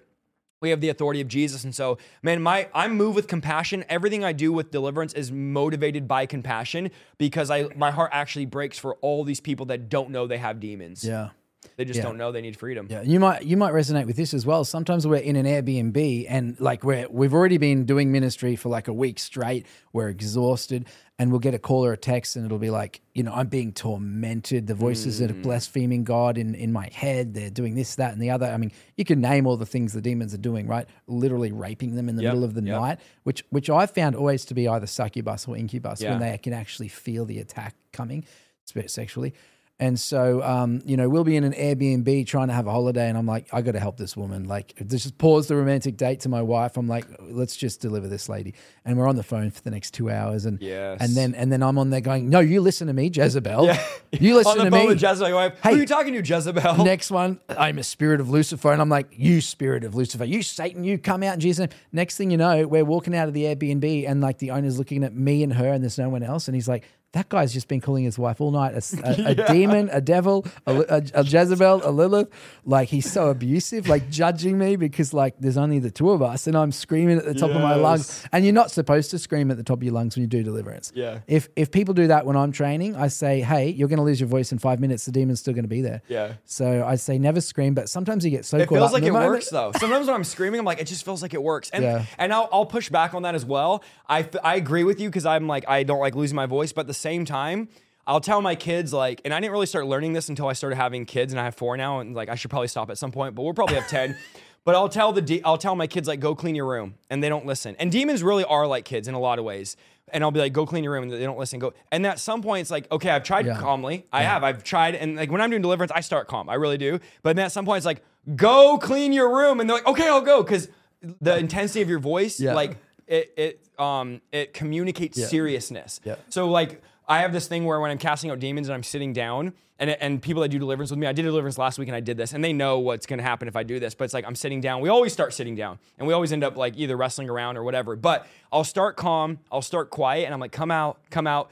And then when I get to the point where I'm so annoyed and irritated that the demon won't leave, I, I stand up. I'm like, if I stand up and you're still sitting and I'm we're going to war here because Yeah. I'm not I'm tired of dealing with you. We've been wrestling for an hour and then I'll just start. I said come out and I'll start yelling and I know like theoretically you don't have to yell, but sometimes there are demons that are so stubborn that I'm like raising your voice just fi- maybe it just Yeah. feels like it works. But I know Don Dickerman told me like you don't need to yell. Yeah. I'm like uh, sometimes I like to. So Feels one like of one of the common mistakes that people make is they just talk too soft. And the funny thing is, Canada's like the most polite country on earth. Yes. And my wife's Canadian, for those who don't know, and uh, her as well as everyone almost in Canada, I had to stop saying to them like, "Don't say please or thank you. It's a demon." Um, they would they would they would they would like keep saying sorry after coughing out demons, and I'd be like. It's it, it's evil. It wants to kill you. We're not saying please, thank you, or sorry. We're saying get out in Jesus' name. And after a while, I'm like, I think God sent me as an Australian to Canada because they don't know how to deliver because they're so polite to demons. I'm so sorry the demons this. weren't really responding to the Canadians, and they were like, "Can you please come out?" No, stop saying please. It's an evil demon. It wants to kill you. Command it to come out. And um, I've had people that I've I told my wife about seven times. I'm like, "You're speaking too nicely. Yeah. Um, get angry at it. Like, don't scream your head off, but speak with authority. Yeah. In the name of Jesus, come out." And she's like, "I've never spoken to anyone like that before." Yeah. I'm like, "Well, it's time to learn." yeah, yeah, yeah. It's funny too because I remember being delivered, and it's good to go through deliverance because when you do it, you know what it's like because you've gone through it. But I remember in my head when my sister was praying, like when she would say, "Come out to a certain spirit," in my head I was like. Yes, like when she said that, I felt it respond. So oftentimes, like, yeah, man, we have to drive them out. Like, if we think of deliverance as a wrestling match, which it is, yeah. Yes, there's times where wrestling is calm, but it's a violent sport. It's a slamming you on your back. I'm holding you down, then you slam me on my back. Now you're holding me down, and we're wrestling. It's like somebody's gonna pin somebody, and I'm not losing this. Yeah. So I'm gonna. So yeah, I know. I know the teaching of like be calm and don't. And I've had guys that are more seasoned that have done tens of thousands. Are like you don't need to yell, but it's like hey, dude, I'm half Hispanic, half Italian, half Chihuahua. like just let me yell if I want to yell. You know what I mean? Because sometimes I feel like the point just doesn't get across. But yeah, I yeah, totally. But we're usually the main problem. We're usually getting people to speak a little louder because it's usually like a little polite. Yeah, yeah. And um, Some okay. Let me ask you a question. Yeah. This is off topic. I know you're supposed that's to be That's right. We'll, we'll have a break from the interview. yeah, yeah, and we're editing all this too, so you guys can use whatever you want to use. Um, this is so funny. Do you ever feel bad at times? Because there's times with the demons like crying and they're like, please, and they like I've had one moment where I was like, Yeah. Poor I demon. kind of feel bad. I'm like this thing because you're really you're evicting them from their home. Like they've lived there, and some of them are like like a spirit of religion. It's not necessarily like really that like gonna kill you, but. I don't know. I've had times where I'm like, a part of me feels bad, but then the next second I'm like, I come out in Jesus' name. But really, there's times where they are sad. Like, have you ever had a Yeah, demon yeah. cry and be like, So I there's a really spirit. don't want to go? There's a spirit called sorrow, a spirit called grief. yes, And that's what I'm talking there's about. another one called sadness. So there's three sad spirits. And then we have one type of deliverance that we call the wailer, where the person just starts wailing. Yes. And so it's usually the demon crying. And so when, when we're teaching deliverance, we teach people listen, don't get in your car and drive home when people start screaming because here's the deal it's like a little child having a tantrum because it can't get the candy that it wants. So don't don't drive home just because a child is having a tantrum. So why would you be any different because a little evil spirit's having a little tantrum? I don't want to come out. Yep. So we teach people all screaming is is a demon tantrum. It doesn't Mm. want to come out and it has to come out. Now, as oppo- as to what you said, do you ever feel sorry for him? When I was a little earlier on in it, and uh, they would start to cry and please, I had one that I've had a few pleading with me. Yes. I'll do Don't anything. Let don't cast me out. I have nowhere to go. And then I've had ones with a bit of um, oh, what's the word? A bit of sass. Well, where am I going to go? well, what am I? sup- what am I supposed to do when I come out? Let me do. And there was one I got so sick of it not coming out. I mean, this is kind of a funny thing to talk about, but I was like, I was like at the point where I just wanted it out of the person so bad. I was like, I'll tell you what, you can go into a horse. and then it was, and then it was asking me where where is the horse? And I and I and I was like, well, there's a farm, if- and I'm giving it directions. I'm giving it directions. I'm going 45 minutes south. There's some really nice valleys and farms, and I'm negotiating with it. If you will leave this person, there's some really nice horses you can graze and run in the sun. You have a happy life there. Just do it. Just go. I just wanted it out. Like the horses, th- th- whatever. It's not a person. and then sweating. the other joke, go to a the other joke, the other joke we have is, well, um, if they if they potentially going to try and harass somebody else, why don't we just tell them to go into like Bill Gates? And so we we have this we have this running joke where we're like, I command you to possess and torment Bill Gates, and you go into Trudeau, and we have these we have these running jokes of telling the dude. We don't actually do that, by the way. We don't actually Dude, do I'm that. sweating. We I'm just sweating. we just joke about it. I was in um, I, I was in this one city in Australia called Crying, Adelaide. I was oh. I was in this one city called Adelaide, and the girl's manifesting a demon, and this religious pastor comes in and goes, goes, "Does she have the Holy Spirit?"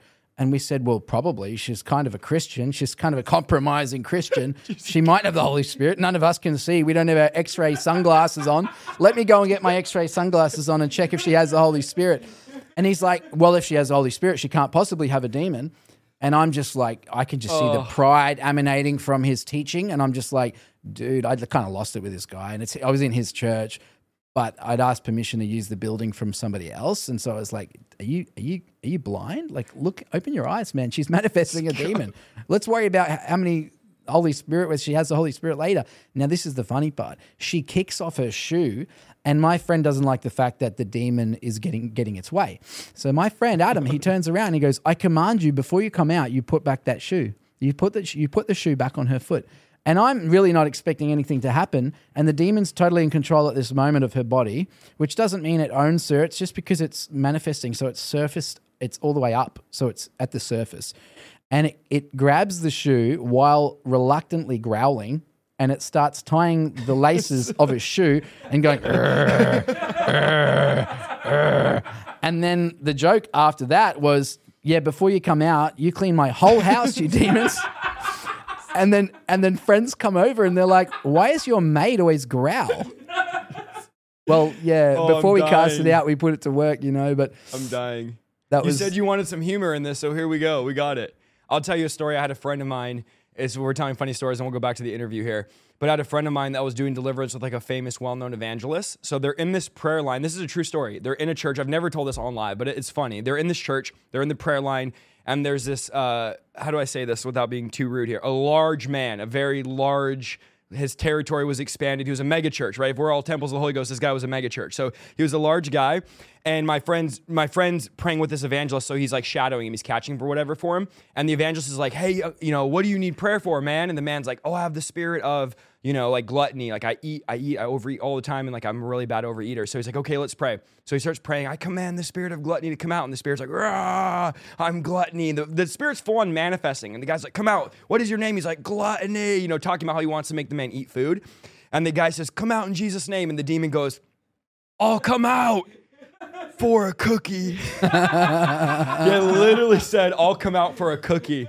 You told the guy that. So I told the guy Negotiate. from now on, when you're on the prayer line, you need to have a pack of Oreos Ready with you every time. Yeah, the spirit of gluttony said, I'll come out for a cookie. I died when this guy told me the story.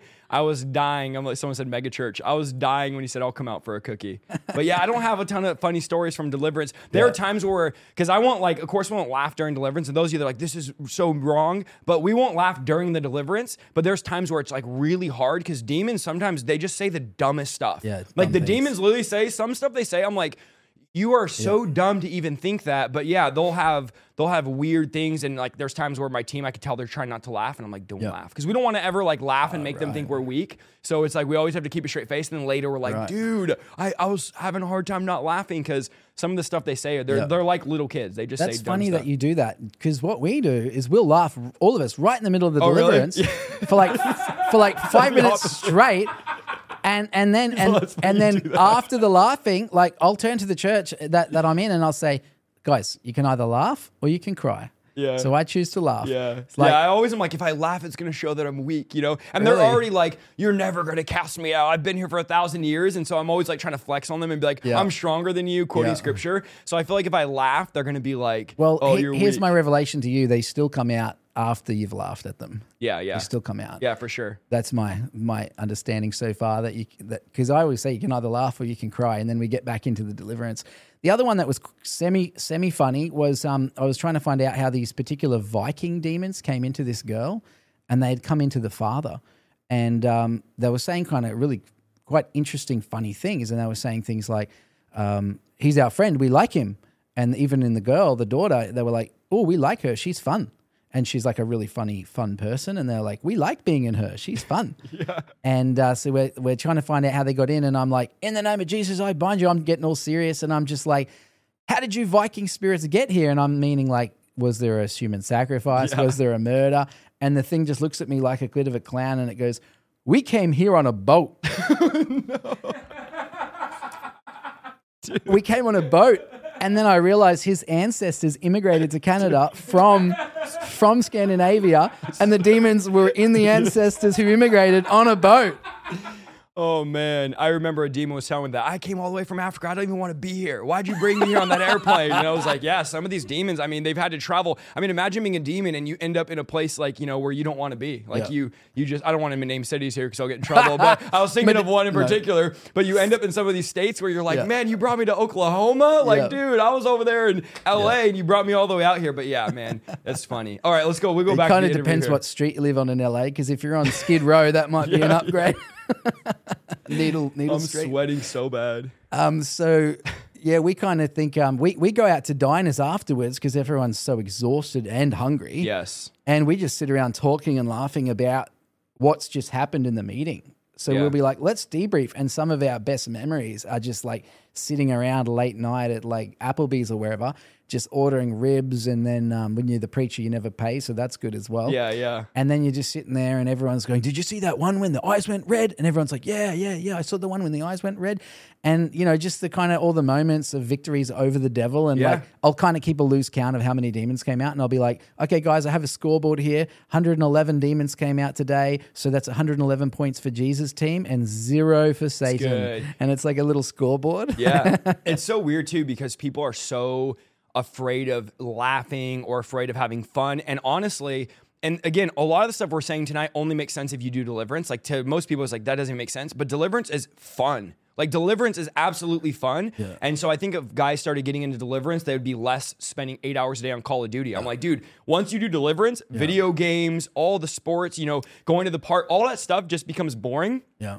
And when you don't do deliverance, like I know some people that are so bored as Christians, I don't even know how they're still Christian. I'm like, how do you even survive? Like you gave up all of your partying, all your drinking, all of everything to just go to church nothing. on Sunday. You don't lay hands, you don't see miracles, you don't baptize. When you start doing these supernatural things like casting out demons, baptizing people, discipling, staying up late praying and having stories and going out to In-N-Out at one in the morning and be like, did you guys see that that miracle that happened? The guy got out of the wheelchair. Like for me, these were the early days of salvation, and I don't ever want to lose that. Like I don't ever want to become this plastic, professional, boring, dry, stale. Just like some of these pastors out here are like drier than cracker juice. I'm like, dude, you are so mm. dry. You are so dead. There's no life. There's no fun. And I really, one of the things I loved about the show, The Chosen, which I know is people like, I hate The Chosen. You can go, you can go hate it somewhere else. But one of the things I loved about it was it made it look like fun. Like the disciples were oh, laughing. Oh, yeah, and it did. Jesus, I was like, I want to hang out with Jesus. Like the way they portrayed him, he wasn't this uptight Pharisee. Yeah, that's he was just like,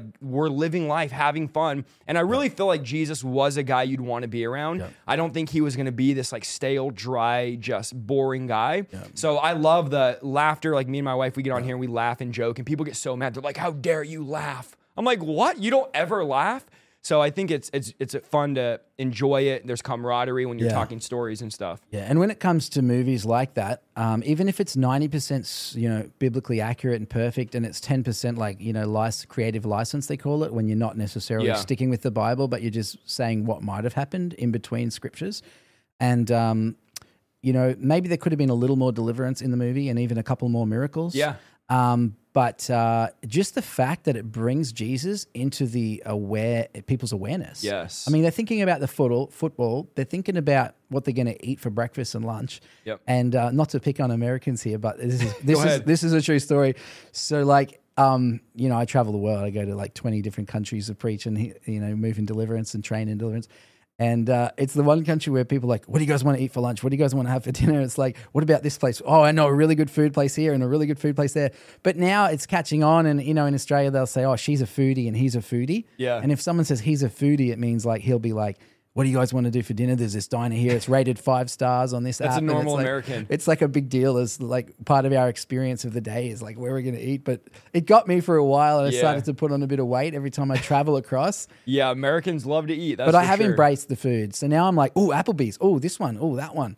In fact, a funny Applebee's story. I was doing Oh, a, wait, don't talk about Applebee's. Everyone knows in my chat I hate Applebee's. They have demons, but go ahead. No, All go ahead. I like ribs, and they do Yeah. the big ribs. Yeah. and We'll uh, pray for you after for so, deliverance. a- a- anyway, I'm easily pleased, man. You Yeah, give me yeah. ribs. They, they- it was burnt last time, and I still ate it. and they microwave their food, but it's all I, I complained. I said, "Oh, it was burnt." So don't burn it next time. So anyway, this lady was in the toilet in Applebee's, and as she's there, she told me the story later. And as she's there, she's like flicking through her phone and realizing, "Hey, I'm missing that mass deliverance teaching because it's one just like tonight." And so she's scrolling through Facebook. She puts on her little headphones and hits play. Now, I didn't know this, but her father was the Grand Master of Freemasons. Wow. And as she literally clicked play, is right when I started going after Freemason demons. Wow. So she picks up the phone to and and listens to Freemason demon, you listen to me. I have authority over you in the name of Jesus Christ. And I like to say Yeshua, Yeshua HaMashiach. You will come out right now. And she's like, and then just starts vomiting out all these demons in the toilet. And luckily there's a toilet right there. Yeah, so yeah. all the demons go straight into the to- toilet. At the Applebee's bathroom. Yep, yep. And she said, I cleaned myself up and, uh, you know, went to the bath sink and everything. And she said, I came back and sat down with my friends like nothing happened. Wow. I didn't even tell them she was Those delivered. demons probably came right out of her and went right into the food at Applebee's. yeah, the Applebee's needs Lord right now. Touch Applebee's in Jesus' name. They got issues over there. But anyways, that's a whole. There's a nother good buffet in this town, by the way. Yeah? Yeah, we had a buffet in this town. I was like, how can you get all this food for $14? We'll have to check it out. I was like, this would be $30 in Australia. All right, we'll go back if you want to ask anything else. I know we've been Yeah, live an out some hour and twenty questions. minutes. We have a couple more here. Where do you tell demons to go? Okay, so we tell demons to go to the pit or the abyss. Now I know there's again a lot of these are controversial. Well, this one shouldn't be, but people are like, I, I had one. I, there's one big teaching out there. I don't know who started it, but the guy says like, we tell them to go into a box. Have you heard this? Like they lock the box. Never okay, heard it in my yeah, life. they say they go. I would they, never do that. Yeah, well, you send them into horses, but they say no. I'm One just time. kidding. I'm just kidding. They say uh, we go go into a locked box and go to like to the feet of Jesus. And some people teach like send them to Jesus, but in my mind, it's like Jesus is at the right hand of the Father interceding for us. Like the demons are not going to go to Jesus. So I tell them to go to the pit or the abyss. And we know like in Mark, they said don't. They beg to not go there. And Luke eight thirty one, they say don't send us to the deep or the abyss. So in my mind, if the demons don't want to go there, it's probably a good place to send them. Uh, Romans 10 7 says the abyss is the place of the dead. Revelation 17 says the Antichrist will come out of the abyss. Revelation 20 says the abyss is where Satan will be for a thousand years in chains. Revelation 9 says the abyss is this place under the earth where smoke comes out. So the abyss or the pit, same thing, is a place, in my opinion, from studying scripture, where the demons are held until judgment. So we know the demons are going to be judged one day. And they even said, like, have you come to judge us before the time? So before they're judged, I don't want to just cast a demon out and then send it back into circulation. Like I want to get it out of circulation. I don't want a demon to come out of you and then jump into the guy next to you. So way, the way we do that is we command them to go into the abyss and they can return no more. And then Jesus did tell the demon, return, no more, never return. So mm. oftentimes it's like, in Jesus' name, we command you to come out, go into the abyss, and never return. You know, we cancel your assignment, your contract. You can't pass it on. Because if there's 10 demons, when a demon leaves, it'll try to pass its assignment to another demon in the person. So I always like to say, like, do not pass on your assignment, do not pass on your duties to any other demon. But yeah, ultimately, we send them to the abyss or the pit because it's mm-hmm. the only place in scripture they don't want to go. So that's oftentimes why we do We that. get a lot of people say, send them to Jesus. And and I said once, I said, the problem with this teaching is can you imagine a demon leaving earth, going through the second heaven, going into the Holy of Holies where Jesus is? Yeah. Floating through the guards, through the cherub with fiery swords. Yeah. Like, is the evil spirit going to make it all the way there? Yeah, yeah, no. We don't send them to Jesus. I'm like, Jesus gave us the power and the authority. And in fact, like, when we do deliverance, yes, we ask, but Jesus never told us to even ask him to deliver. He gave us the power to do it. So he didn't tell in, in this people say, "Oh, that's blasphemy. Well, go read the Bible. It's, accurate. literally in there. He hmm. didn't tell them to even like go pray for the sick. He said, go heal the sick. He didn't tell them to go pray deliverance. He said, go cast out devils. So mm-hmm. when we're doing deliverance, we're not begging Jesus to deliver the person. We're taking our authority that he's given us. And in fact, they had the authority even before the Holy Spirit. That's a whole nother teaching. But we take our authority over the demon. We're not negotiating. We're not like, hey, you, you know, you two of you stay, two of you go. Let's figure this out. We're commanding them. We're taking authority over them. Yeah. We're walking in the authority that Jesus gave us. It's not, it's not our authority. We're not coming in our name. We're coming in His name. So yeah, it's crucial to do that. Um, autism and schizophrenia, how, how many of those do you think are demonic as opposed to not demonic? Yeah, another super controversial one when it comes to mental illness. I started researching schizophrenia because I started seeing all these people that are like, well, schizophrenia is not a demon. And friends of mine, right, that are watching this right now, uh, they're like, it's not a demon, Isaiah, don't say that. So I started researching, okay, so what is schizophrenia? If you start reading about it, Mm-hmm. Yeah. it literally It's is totally hearing voices and seeing seeing things. And multiple personalities. Yes, and multiple. So I'm like, those are the three main signs of having a demon. So what happens is, if you have hearing voices, seeing things, multiple Yeah. personality, what's going to happen? Okay, you're going to go to the doctor. The doctor is not going to say you have a demon, you need to Yeah. get delivered. No doctor ever is going to say that. They're going to say you need medication because you have schizophrenia, you have bipolar, you have whatever they label it. So oftentimes people are being misdiagnosed, thinking they're mentally ill when really Yeah. they just have a demon. And I, I, I just talked to people, someone recently that had was diagnosed. Actually, she was on our show last week, schizophrenia, right? They said, Oh, you're schizophrenic. Yeah. And I was like, Well, how did they diagnose you? She's like, Well, I just went, told them I hear voices and see things, and they gave me medication. There's no like brain scan where like, oh, there's a chemical, 10% of your brain. So is there mental illnesses where it's a chemical imbalance? Yes. But there are a lot of people being misdiagnosed that have demons, and they'll hold up an encyclopedia of 300 mental disorders and say, okay, let's find which one you have. Yeah. When that's just a book Yeah. of demons. Like It's at the end of of the day, yeah. a lot of these mental illnesses are just names of demons. And Mm-hmm. and this is another question I have. Okay. If a lot of these mental illnesses, I know this is a hot, hot take here.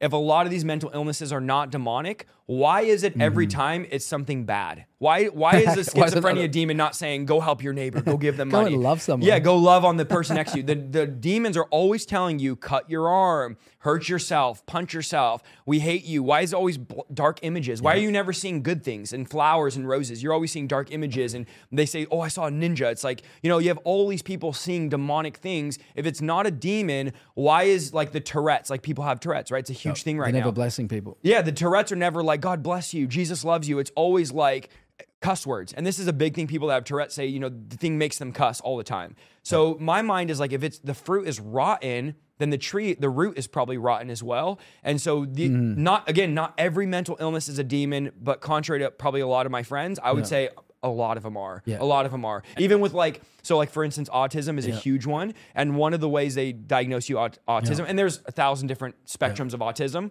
but one of them is nonverbal. Mm-hmm. And if you go to like the Bible, there was people in there that couldn't speak, and Jesus cast the demon out, and they could speak now. Yeah. So could that be a could could have that guy in the Bible been autistic or the young boy?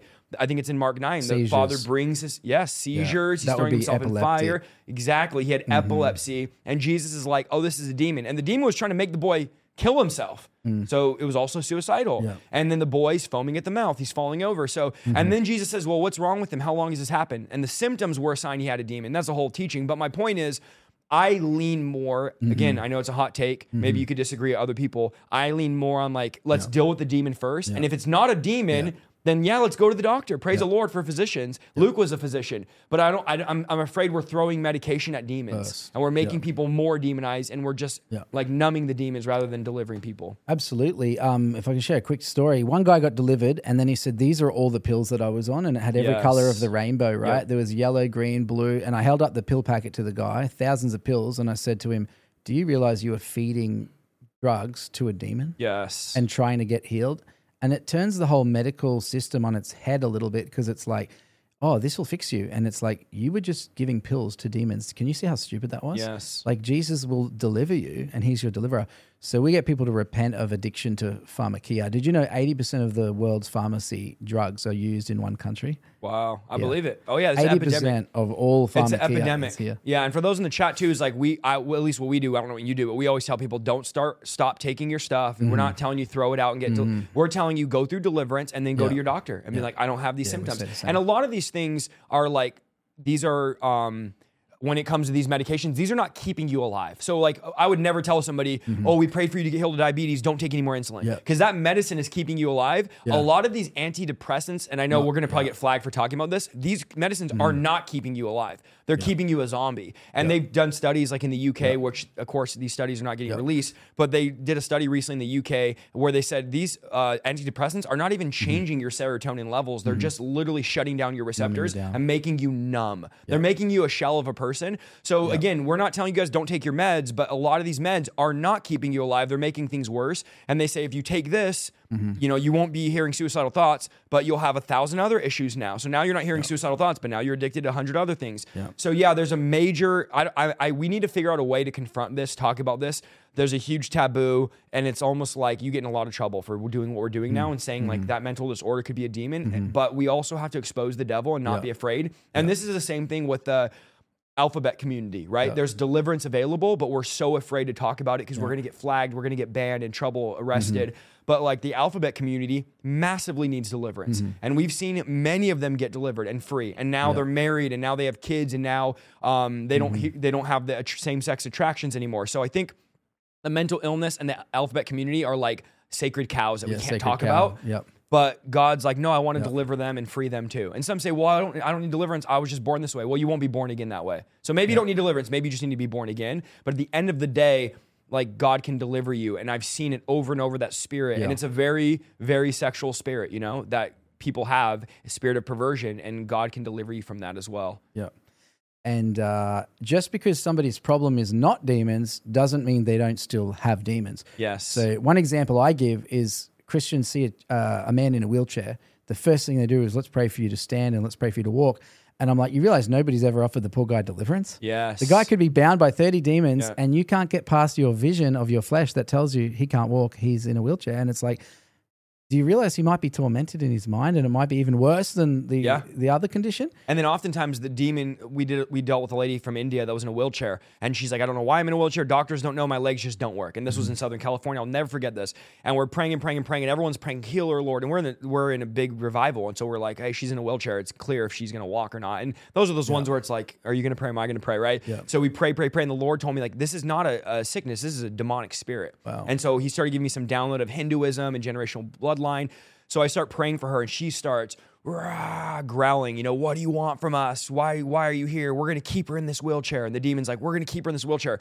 Long story. Well, it wasn't a long story. It was a ten minute story. She gets fully delivered from those demons and gets up and walks, and she's fine. Right. So in my mind, we would have spent how long praying, Lord, heal her, heal her. And I've had many times where I pray healing, and I believe in healing. We love it. But God's like, oh no, they don't need healing. They need deliverance. deliverance. You know, we have had, had that over and over. And so when the demon comes out, whether you want to say it unlocks your healing, in my opinion, the demon, the infirmity is the sickness. And when the demon leaves, they're instantly There is well. no sickness. Exactly, because the demon was. And if you guys are like, where's that in the Bible? Luke 13, 18 it's in years. She was bound. There's a know? blind person, a deaf person, and a mute person Yep. that all get healed through deliverance. Yes. Um, just to add to what you were saying, um, the deliverance is quick and easy. But if you're praying healing, and, and I, I say this all the time, demons do not come out by blessing prayers or healing prayers or, or prophecies. Yes. And people people look shocked at me, like, "What do you mean they don't come out through healing prayers?" I'm like, if if a demon came out by say- saying God heal Joe in the name of Jesus, I would just pray that for everyone, Yes. and it would be quick and easy. But the reason we're there for two hours or an hour is not because we're inexperienced. It's not because um, if Isaiah does a, um, a deliverance for two hours, it doesn't mean he's unanointed. It means that that demon probably has many strongholds. And so I say to people, imagine you've got 100 rooms in your soul, and imagine when you invited Jesus in, you invited him into your living room, and he says, Well, can I come into your sex life? And you said, No. Yep. That's private. I don't want you in there. It's very dirty. It's very messy, and you can't come in. Yep. What about pride? No, I, I'm not ready to repent of that yet. So you've still got doors closed to Jesus in your soul. Yeah. And um, deliverance is about letting the light of Jesus into every single room of your soul. And I like Alexander Pagani's book. Um, what's On it the called? temple. The Secrets, the to, deliverance. Yeah, he talks about the temple. Yeah, it talks about the temple and how the priests would sometimes bring um, like demonic objects and have like false gods literally right there in the temple, Mm. and they'd have to cleanse them and throw them out and things like that. Yeah, the biggest advice I can give people when it comes to, you know, as we kind of wrap it up a little bit is demons must be called out by name oftentimes. I saw this like documentary on YouTube years ago that was so fascinating of people that live in vacant homes. They live in abandoned houses. But the crazy part is this. The houses they live in look like normal neighborhoods. These are not like haunted houses in the corner. And I was so fascinated by these people. They were almost like a gypsy type of people where they were living in these abandoned houses and the, they were getting interviewed. And the people's like, How do you live? And they were like, Uh, when a, a family member dies or it's waiting to be sold, or they literally just find empty houses and go squat and live in them. And the only way they'll leave is if somebody comes and makes them leave. Yeah. So one guy's like, I've been living in this house for like five months. And they're like, Well, will you leave? He's like, Well, no one's told me to leave. And I realized that is exactly how demons are. and they live in these nice houses and they don't leave until somebody comes. And, and demons are renters. They don't own us, but they do come and live inside of us. Matthew 12, we are spiritual houses.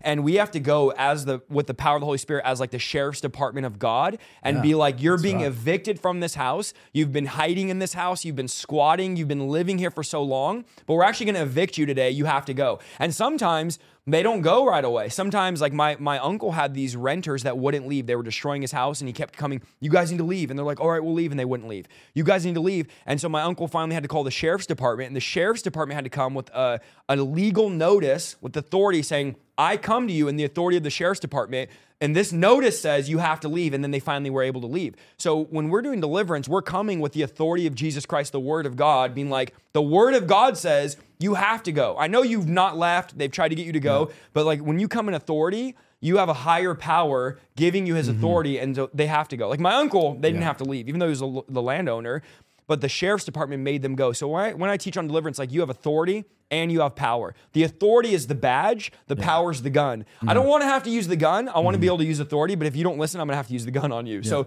in deliverance, I'm going to come with the authority. If you don't listen, we're going to have to whoop you up the other way, you know, and get physical and get yelling and shouting and figuring it out. But yeah, uh, demons are uh, 100% like renters. They don't take care of the house. They don't care about the house. they destroy the house because it doesn't belong to them. But when Jesus comes, he's our owner. So he takes care of us. He loves us. He cares for us. And demons are liars. They just want to squat. Uh, give us a couple more days. The man at the tombs, the demon's like, why are you interfering with us? Give us more time. Give us more time with the guy. And so we come with the deliverance really is, in essence, the, the ministry of interference. We are coming tonight those 3,000 live watching right now to interfere with the plans of the enemy. There's people watching mm-hmm. this right now that don't realize we're about to interfere with them. Like mm-hmm. the demons are not realizing, like, man, I've been doing my plan because every demon has a plan, every demon has a strategy, every demon has a headquarters. They're, they're strategizing how to ruin and destroy your life. And then we come and we're like, no, we're going to come interfere with the plans and strategies of the enemy, and the demons hate it. There's a reason why they scream out of you. They scream as they leave because they're not happy. Have you ever seen a police evict someone from their home? They, they, they bring them out screaming. So that's oftentimes, you know, in deliverance, I always think of it like, man, these people are squatting, or these demons are squatting in people. And we are, we are houses. We're spiritual houses. Like Jesus said in Matthew 12, they call you their home. So if you think of it that way, you're like, oh, I have the power to evict them. I like the fact that you said that your friends told you schizophrenia is not a demon. Yeah. And then you said, no, it is, because um, you're actually the most accurate deliverance teacher that I know. I appreciate that. And, um, you know, I say to people, listen to Isaiah because it's 100% accurate, whereas I can't say that about everybody. Yeah. Because everybody has these little strange ideas that they've kind of brought into it. Um, and so, um, schizophrenia, we, we've had people that been in and out of psych wards five times, tried to kill themselves six times, diagnosed with schizophrenia. All you've got to do is walk into a doctor and say, I'm hearing multiple voices, and bam, you're, Yep. you're tagged with schizophrenia. Yep. And you now have a label, a demonic label on you for the rest of your life, and you think there's something wrong with you. And we had a guy get delivered. He was um, native um, Canadian, as in native to the land. He got delivered and he went out and gave his testimony in 10 different churches across Canada. No more voices, no more schizophrenia. went off his meds, and the reason he was able to go off his meds is because he knows all the demons left.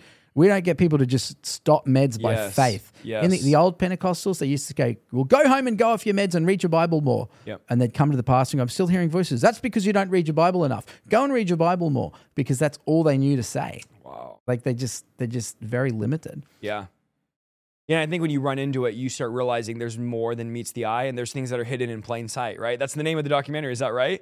There's things that are hidden, hidden in plain hidden sight. in plain Well, sight. Satan's kingdom is everywhere Yeah. and it's hidden in plain sight. Yeah. But God's kingdom is everywhere and it's hidden in plain sight. So we're going to talk about how, you know, the kingdom of God, like the atheist doesn't even know the kingdom of God is literally the house next door because it's hidden in plain sight. And Jesus said, "My kingdom is not of this world." So it's it's hidden. And another scripture says um you know, Jesus is talking about um his kingdom and he's oh no this is one of the apostles sorry. And he says um, everything you can see and touch is temporary. Yeah. everything that you cannot see that's real that's out there is eternal. Yeah.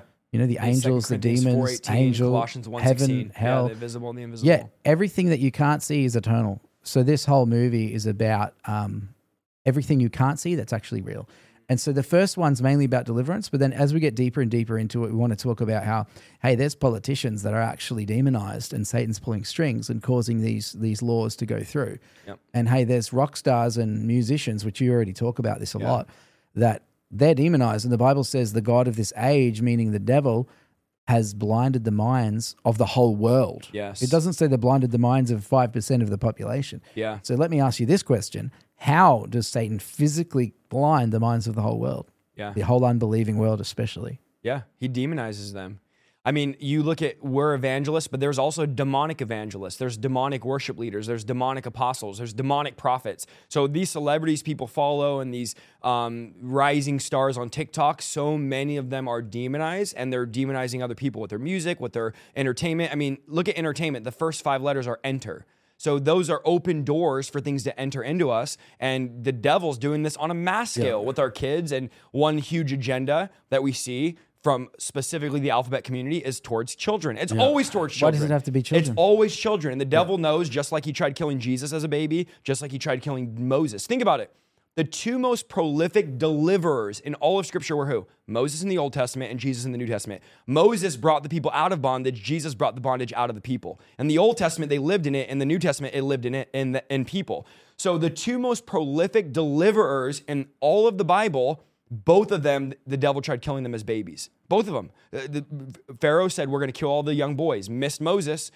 And then Herod said, We're going to kill all the young boys, missed Jesus. So anytime the devil really goes after the kids, we know God is raising up deliverers in that generation. So right now, God and prophetically is raising up deliverers in the young people. And so the devil's like, I got to kill these kids while they're infants, while they're in their adolescence, before they grow into maturity and they know who they truly are. And so the devil tries to get them while they're kids. And I tell people this, and I know this is a hard statement.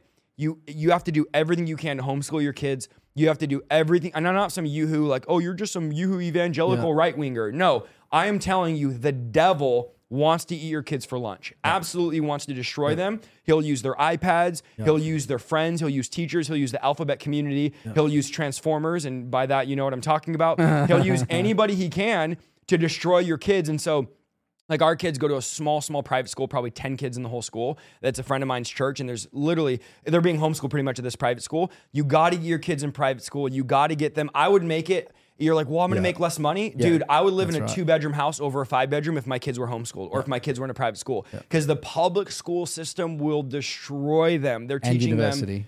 Oh man, it is. Oh yeah, and and call. Oh, don't even get me started on university. Like I, It's important. man at university college they they disciple your kids the devil is discipling your kids and, and there's these dark evangelists these demonic teachers and professors that will i've watched more kids go off to a secular college and Yeah. get their faith destroyed than anything else Yeah. it's all the prince of the power of the air Yeah. the principalities everything we see in the government everything we see in society not conspiracy are ruled by invisible forces for sure Absolutely. So basically, some of these universities, colleges, and schools have become Satan's training camps. yes and indoctrinated with atheism and then indoctrinated with all the other things that you've already mentioned and uh, and and then you know you've got your family members coming out super de- demonized and super leftist and you Yep. know everything's changed and it's like well you put them there Yeah. and you know why the reason mum and dad put them there yep so that they can make a lot of what Yeah. this. And Jesus said, if you just build up your kingdom, it's it's not going to last. Yeah. If you look at some of the most far crazy, when I say left, I just mean these crazy ideologies of there's no genders, there's 50 genders, all all of them, they start looking like the thing that's controlling them. They start dyeing their hair crazy colors, they start piercing all crazy, they start they dress crazy. Like, dude, go look at some of these fashion shows. You're like, these people are dressed like demons. Like literally, they're so demonized. the demons make yeah, horns, the demons making them look like and you, you see this with like the body, people are body modifying. Have you seen that where they're getting horns put in, they're getting their tongue split, Metal they're getting. Noah eyes full black Skulls. tattooed. So the, they're so demonized, the demons making them physically look like the demon in them. And that's another sign of having a demon is being unclean. I Mm-hmm. talk to people all the time that are demonized that are like, I hate showering, I hate brushing my teeth, I hate putting on deodorant. They're like, I don't know why, I just hate showering. Mm-hmm. Yeah. Because the unclean, hello, unclean spirit makes you want to be unclean. So Yeah. we could go all day on that, but I think we should probably pray some mass deliverance. Yeah, let's pray some for mass people, yeah. deliverance. Um, maybe we could do a quick renunciation first. Yeah, Um, lead us. So you lead us. So Isaiah has a very similar way of doing this to me, but I'll just explain how I do do it really quickly. So knowing the 50 most common demons that are out there, I usually get people to renounce the 50 most common Good. because I'm not worried about the rare and wonderful unicorn demons at this point. I'm like, let's deal with the really common ones that are kind of everywhere. So things like fear, rejection, lust, I want to renounce, renounce them with our words. So, guys, you might just be watching this feeling like a spectator. This is the bit where you're actually part of it. So, we need you guys to actually say these words out loud because it's not, we're not doing it for us. So, you need to say these words out loud. If you think your family are near you and it's it's inappropriate, guess what? Do it anyway because you're only listening to an you're you're living for an audience of one or you're liv- lis- living for an audience of everyone. If you live for people's praises, you'll die by their criticism anyway. So don't live for the plays as a man. Just look stupid. Your pa- parents and family already think you're crazy anyway. So just go the next step and just renounce demons right in front of them at the kitchen table. Why not? And they might manifest while you're doing it.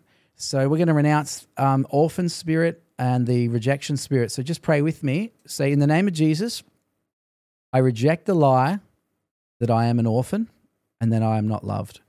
I know that I am adopted into the kingdom of God by the spirit of adoption. I repent of all witchcraft, Ouija boards, astrology, crystal therapy, and just go ahead and add to that list. If there's something you've done, go and add to that list. I repent of yoga. Why am I repenting of that? Because it's Hinduism. It's not Christianity. It didn't come out of the Bible. It came out of Hinduism. So say, I repent of doing yoga, even if you don't know that it's demonic, repent anyway. I repent of having an abortion. I repent of driving my partner to the abortion clinic. So when we repent, guys, we put the blood of Jesus onto the open door and it closes the door so the demon can never come back. I repent of anger, rage, and murder. I repent of wanting revenge and I divorce the spirit of revenge. I repent of adulterous thoughts and actions. I repent of addictions to uh, pornography. I repent and renounce the lie that I am a failure or that I'm on. going to fail. I know that I am not a failure. I've been called by Jesus Christ into his kingdom. I renounce the lie that I am going to hell and that I am lost and no one can help me. I believe the truth right now that I am a legitimate son and daughter of the Most High God. Even as I said that, Isaiah, I felt like there was someone out there that is convinced they're not saved mm. and condemned. And there's a demon called condemnation. Yes. And that demon tells you God's always mad at you, he's angry at you, he's disappointed in you, and it tells you that you're going to go to hell because you're condemned. And what's the truth? Jesus Christ took all of the condemnation that's meant for us, he took it on the cross. So let's say that together. I renounce the lie that I am condemned. I believe the truth right now that Jesus Christ was condemned in my place. Look at the comments. Yep. I have a headache And guys, all when of a he's sudden. praying, just say I renounce and say what he's saying. You don't have to follow word for word because you're like he's going too fast. Just say I renounce condemnation. I renounce lust. You don't have to word for word say Yeah. what he's saying. Yeah. So he's Say this. he's I going re- at a good speed. I repent of lust. I repent of alcohol addiction. I repent of cigarette addiction. I renounce the lie that marijuana helps me in any way. I renounce the lie that cigarettes calm me down and give me peace. I now believe the truth. Jesus Christ is the Prince of Peace, and I have him. I repent of anxiety, stress, and fear. You need to do a lot of repentance, guys. Repentance. It's how you break the legal agreement between how the demon got invited in. They mainly come in through sin and lies and deception. And so you need to repent of sin. So just keep repenting of everything. Like someone says, I'm crying. So the Holy Spirit's touching people right now. Everyone, we all need to repent of pride and apathy because we've all we've all done it at some point. I repent of all pride and trust in myself. Yawning a lot. People are being delivered already. Shedding tears. People are people are being delivered and we're not even praying yet. I renounce the spirit of perfectionism and the spirit of religion. My heart is beating fast. See, people are being delivered right now. I renounce the spirit of control and I repent of controlling my husband or wife. There's somebody on here, you have a spirit of control. You need to repent of controlling your family. And the lie that the devil told you is that you're somehow keeping them safe. Yep. I renounce the lie. Say this I renounce the lie that my control is keeping anybody safe. Control is an illusion and it's a spirit of control. Now say this I divorce the spirit of control. I repent of all the Jezebel sins. Okay, let's go through the Jezebel sins. I repent of falsely accusing people. Jezebel had two people murdered in the Come on. Bible by falsely accusing them. Good. I repent of coveting other people's possessions. The people are yawning out demons. We haven't even barely started yet. I repent of trying to seduce anyone or control anyone to get my way. I repent of lying, stealing, and manipulating. I renounce and repent all laziness. Guys, if you think of another good one to add, say it in the comments. I renounce the lie that I should stay sick forever. I mm. renounce the lie that I have X and Y and Z disease. Go ahead and name the diagnoses and say, I renounce the lie that I have this disease. Somebody on here, you've got Crohn's disease. Whoever that is, just type in the comments that just don't be ashamed. Just say, That's me with Crohn's disease. You're about to get delivered and healed of Crohn's disease right now. We just had a lady in Canada just released from Crohn's disease. In my, my experience, Crohn's disease is always a demon every single mm, time. Mm. And that's why it's in the stomach because demons mainly come up from the stomach. Can you think of any renunciations to add to Uh, that? you're do, you're hitting them all. I'm thinking here. You're hitting. Okay, there's a demon called a lying spirit. Deaf and dumb spirit. Someone said. Yep, deaf and dumb spirit. Yep. Okay, let's renounce the lying spirit. Obesity, Gluttony. Yep, I repent of having addiction to food. Just say that out loud. Yep. I repent of every addiction and name some of the addictions. I renounce the lie that I have eczema. I renounce the lie that I'm going to keep this. Insomnia. Spirit of insomnia. Yep. Renounce it. I renounce the lie that I will always have insomnia. So go ahead and repent and renounce what it is that you think that you might have. I renounce the lie that I have adrenal fatigue. Spirit of death. Yep. I renounce Constantly thinking of your own death. Okay, there's people on here and you've been having suicidal thoughts, Yeah. right? What I want you to do is say, I repent of thinking about suicide or even trying to do it. Go ahead and say, I repent of it. It's a sin. Jesus said, if you've thought it, you may as well have done it. Like, if you've thought it, it's like doing it. So just say, I repent of thinking it. I repent of even planning it or trying to do it. I renounce the spirit of death. And, and we got to divorce the spirit spouse by telling it you don't want it anymore. You've got to make it your enemy. Did you know the Bible says many, many times, especially in the Old Testament, it says, I will deliver you from your enemies? Do you know how many times it says, I'll deliver you from your friends? Mm. Zero. God Wow. can't deliver you from your friends. But if you'll make the sin your enemy, you'll make the demon your enemy. Now you qualify to be delivered. Now you can have the children's bread. So if someone's saying laziness, so I, I repent of not say I repent of not preaching the gospel and not making disciples. It's a command. I didn't do it, so let's repent. I repent of not making disciples. I repent of the divorce I've had. I repent of making vows to my husband or wife that I broke and didn't keep, because that's uh, things that we've made with our words. Say this I renounce the lie that I'm going crazy, that I'm going insane. Now, this is the part where it's going to start getting a little bit wild because we're going to command the demons to say how many there are. Mm. And uh, feel free to jump in at any point. Yeah. So, guys, we want you to type, just to be very clear, in the comments the number that comes into your mind when we when we command the spirit to surrender information. All right, and it could even be the Holy Spirit that gives you this word of knowledge, and it could even be the evil spirit. We don't really mind which right now at this point. Right now, we just want to get the number out. Okay, so you're going to get a number. And you're going to put it in the chat. How many? In the name of Jesus Christ, I command every demon under the sound of my voice and Isaiah Saldivar's voice to submit to the name of Yeshua HaMashiach, and I command you to answer how many spirits are in each person? How many evil and unclean spirits are in each on. person? How many? How many? Give us a number. Notice I'm getting angrier. Crohn's disease, come out. Crohn's disease, demon, come out now in Jesus' name. Come out now in Jesus' name. Every evil and unclean spirit under the sound of my voice and Isaiah Saldivar's voice, submit to the name of Jesus Christ and come out now. Come out now. Every devil. Come out now. Every devil. You want to? Yeah. We just say right now that these people are not your house, that you will no longer live in this home. We bind Out. you and evict you tonight in Jesus' name. Every foul spirit of witchcraft, perversion, confusion, Out. we bind you in Jesus' name. We command you up and out. Every spirit Out. tonight will go into the abyss. They will never return. They will not pass on assignments. We sever your ties. Every ancestral spirit, every spirit that came in from the womb, from rejection, when your parent, where your mom was pregnant with you, when she was drinking and partying and doing drugs, those spirits that came from the womb, we cancel those sever, we cancel those ties. We sever the root now. We command every ancestral spirit to leave now in Jesus' name. Every foul spirit, go. The blood is against you, Satan. You have no power. You have no authority. The Lord rebukes you up and out now in Jesus' name. Let my people Out. go in Jesus' name. Out. We bind every spirit together as one. We bind you up with that chief demon. We call you out now. You must go. Your kingdom has been destroyed. Every stronghold, we shatter it. The Bible says the word of God is like a smashing hammer. We shatter the strongholds with God's word in Jesus' name there is freedom right now. The blood is against you, Satan. You've lost this battle. We ask you, Holy Spirit, to begin to deliver, to begin to restore, to break right now every curse, every hex. We sever every generational curse at the root in Jesus' name. Out now. We sever every generational curse of adultery, of cheating, of lying, of death. Teen pregnancy is a generational curse. I've dealt with many young people at 15 years old, 16. Everyone in the generational line got pregnant.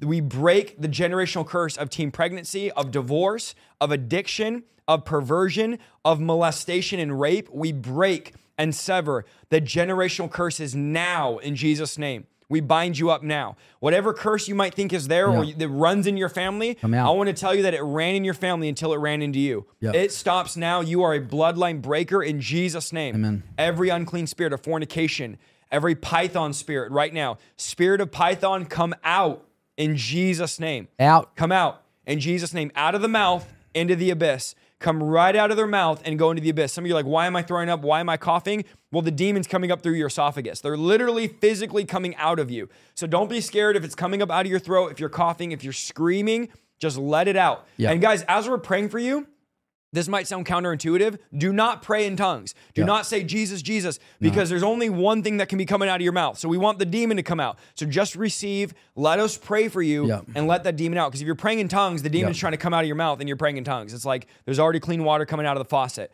So right now, come out now.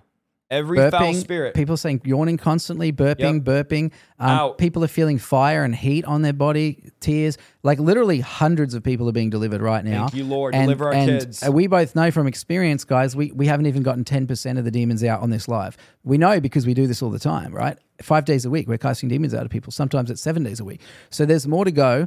Um, I'm going to name some of the demons, and then Isaiah will name some of the demons. Death spirit, I know you're in people. Come out now. Yes. Suicide, I know you're in people. Come out now, you devil. Crohn's disease, come out now. Cancer, Yep. out now, you spirit of cancer. Out now, generational cancer. Suicide, out now. Witchcraft and Jezebel, come out. Witchcraft and Jezebel come out. You guys look right in my eyes. The demons hate looking in our eyes. They see Jesus and they see fire, two things they don't want to see. Every spirit of Satan, Beelzebub, Lucifer, submit to the name of Yeshua HaMashiach and come out now. Come out now. Every devil, submit to the name of Jesus and come out. Come out of the stomach, come out of the chest, come out of the head. Fire of God, burn every demon spirit. Fire of God, burn every demon spirit. Yep. Spirit of destruction. We cast you out now in Jesus' Out. name. Every ancient spirit that's come through your bloodline, come out now in Jesus' name. Spirit of poverty that's keeping you behind, that's stealing and trying to destroy your Out. finances. We command the spirit of poverty to come out now in Jesus' name. Right now, every spirit of infirmity, we command you right now. Every spirit in your nervous system, every spirit in your vocal cord. We did deliverance on a worship leader who couldn't sing because the spirit demon literally said, I'm in his vocal cord. We command, the doctors didn't know what it was. We command the spirit out of your vocal cords in Jesus' name, out of your tendons, out of your ligaments. I command spirits to come out of bones right now. Every spirit hiding in your bones, hiding in your nerves, in your central nervous system, we command you to come up and out in Jesus' name. Every spirit that's causing you to have allergic reaction, every spirit of allergy, which is uh, common, we command you to come out now. Every spirit of phobia. Out. Some of you are afraid of things. Out. In the documentary coming out next week, we talk about this lady deathly afraid Vomiting. of birds. Every phobia spirit, come out now. And some of you say, I, I pick out my nails and my Mm-hmm. skin. That's from a spirit of anxiety. That spirit of anxiety has Mm-hmm. to go in Jesus' name. Every spirit of Tourette's Out. that's giving you tics, that's making you cuss, that's making Come you out. scream, out in Jesus' name. Be loosed in Jesus' name.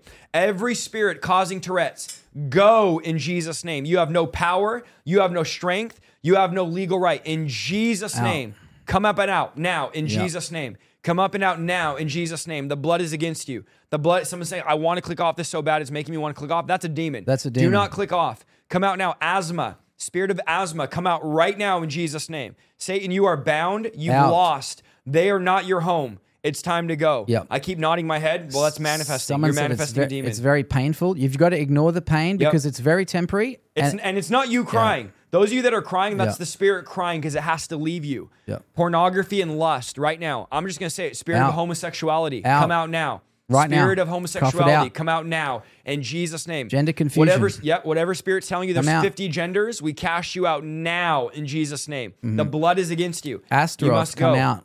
Apollyon, Go. come out. Go, go. Viking Jezebel, spirits, come out. go, Druid spirits, come out. go in Jesus' name. Freemason demon, come out now. Hindu spirits, go in Freemason Jesus' name. demon, Every come out. spirit that's coming through the new age, we command you to go Out. now in Jesus' name. Spirit of anorexia, spirit of bulimia. Last week, our guest had both those spirits, got delivered. Go, go. You have no power. You have no strength. The Lord rebukes you. The fire of God is against you right now. out. OCD. Some of you are like, I have to check the lock seven times. I have to uh, check the door 10 times. Yeah. That's a demonic spirit. Paranoia. Go. Yep. Spirit of OCD, paranoia, ADD, Come. ADHD. Come out in Jesus' name. Spirit of rape, come out now. Go. Come out in the name of Jesus. Go. Some of you are asking now. about the map. Yes. If you need in person, isaiahsaldivar.com slash deliverance. You can get 2,000 people around the world in person Yeah. to do deliverance on you. But right now, mass deliverance, for, for many Yeah. of you, this is the start. Yeah. For many of you, this is you realizing you have a demon, which is beautiful. You're like, I'm afraid I have a demon. No, it's beautiful. Now he's no longer camouflaged. Now you can go get delivered. For some of you, this is the start. For some of you, you're getting fully delivered. For others of you, this is just you knowing, okay, I could go get Mm-hmm. delivered now. But many of you are being free. Maybe you have 10 demons and two of them come out tonight. Yeah. But we're, we're putting pressure on Satan's Yeah. kingdom. And we're trying to go as deep as we can with the time that we've got. Someone Yeah. said, Is chills deliverance, freezing cold deliverance? Yes. Guys, sudden heat, sudden cold, sudden pain. While we're rebuking demons, anything at all that's happening in your body is deliverance. Trust me. If it's sudden pain in your knee, yes. If it's moving pain, yes. If it's sudden chills, sudden heat, yes. All of that. They, they, they, every. yeah, if a minute, if five minutes ago you were fine, and now we Yeah. start praying, and all of a sudden you feel, oh, my chest is tight. Oh, something's in my throat, and Mm. you feel like there's something balling up in your throat, or you feel like, oh, now I'm nauseous. Why are you nauseous? We're just Mm-hmm. praying. That's a demon reacting. Uh, it's a demon reacting to us praying. And you got to Yeah. realize, many of you, those demons have never had anyone tell them to leave, and now they're like, I've never even met a Christian like this, and now these guys Yeah. are on here telling me to leave.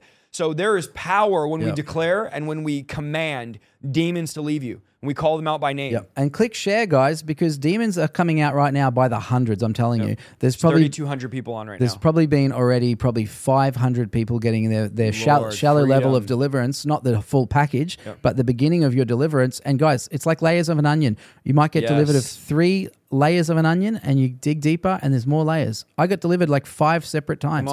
My wife got delivered like six separate times. She never backslid. Someone says Ehlers-Danlos syndrome. You know, the funny thing about that is my grandfather is named that. His name is Ehlers. Wow. It's my mother's maiden name. Wow. It's like he discovered it and his the other guys. So let's rebuke that demon. In the name of Jesus Christ, you Ehlers-Danlos syndrome, you come out now in the name of Jesus. Out now in the name of Jesus. You evil and unclean spirit of sickness and disease, come out now in the name of Yeshua I think one we haven't called out is the spirit of unbelief, which tons Doubt- of people have. doubt Yep. and They're like, there's a voice telling me this is fake. There's a voice telling It's me this isn't real. Get off. Get off this. These guys are fake. These guys aren't. That voice is the spirit of unbelief. It's a demonic spirit that wants to keep you in bondage. Yep. And so we command that spirit to come out right now. Come out now. you in got to repent of it, guys. I repent Lord. of having doubt and unbelief in the things of God. Because if you don't repent, you may not qualify to be delivered. So say, I repent of having doubt and unbelief. And I repent of rebellion. We didn't do that one. Yes. I repent of And rebelling against God and rebelling against my parents. Children's deliverance right now. We command every spirit out of your kids in Jesus' name. Every spirit out of your kids right now. Take control over that rebellious spirit. You need to do deliverance Yep. on your kids right now. Yep. Put your hand on, and you're like, they're going to be traumatized. They'll forget about it. They'll they don't it. even remember what happened 40 mm-hmm. minutes ago. Put your hand on your kid and start commanding all those spirits perversion, rebellion, lying, anger. Why is my kid slamming his head in the wall? Yep. That's a spirit of destruction. Why is my kid constantly Tough it out. saying the craziest stuff? Spirit of perversion. And some of you dads out there watching porn, you don't realize you're opening up a portal in your house and those demons are coming through your, your screen and jumping on your kids. I'm telling you right now. You're opening up a portal and those demons are entering into your children because you're opening up a spiritual portal. So you need to repent of that right now. You're like, well, I'm in my office late at night. I'm in my room. I'm in the shower. No one knows. I'm. O-. You're opening up a door and those Yeah. demons are jumping onto your wife, jumping Yeah. onto your kids. So some of you dad, you Yeah. you guys need to man up. Some of you out there are just wussies. I'm telling you, you need to man up. Be the priest of your home and say, if I could shout for a UFC fight or some boxer that means nothing, I could shout at these demons and command them to go. Some of you are shouting at the football game. This is your moment to be the dad, to swallow your pride, eat a, a slice of humble pie, and say, you know what? I have not been the man of God. I've not been the priest. I'm going to I should be the one fighting for my kids. I've been fighting for everything else but my kids. Mm-hmm. You've been fighting for that overtime shift. It's time to fight for your kids tonight. Yep. It's time to do a lot of people are uh, yawning as they're repenting and as they're delivering. The reason is because they're fairly strong Christians already, and Mm. the demon's barely holding on. We call it a Velcro spirit because you could pull it straight off. It's, it's barely even attached. It's just a nickname. It's not a real demon name. So anyway, what we do is.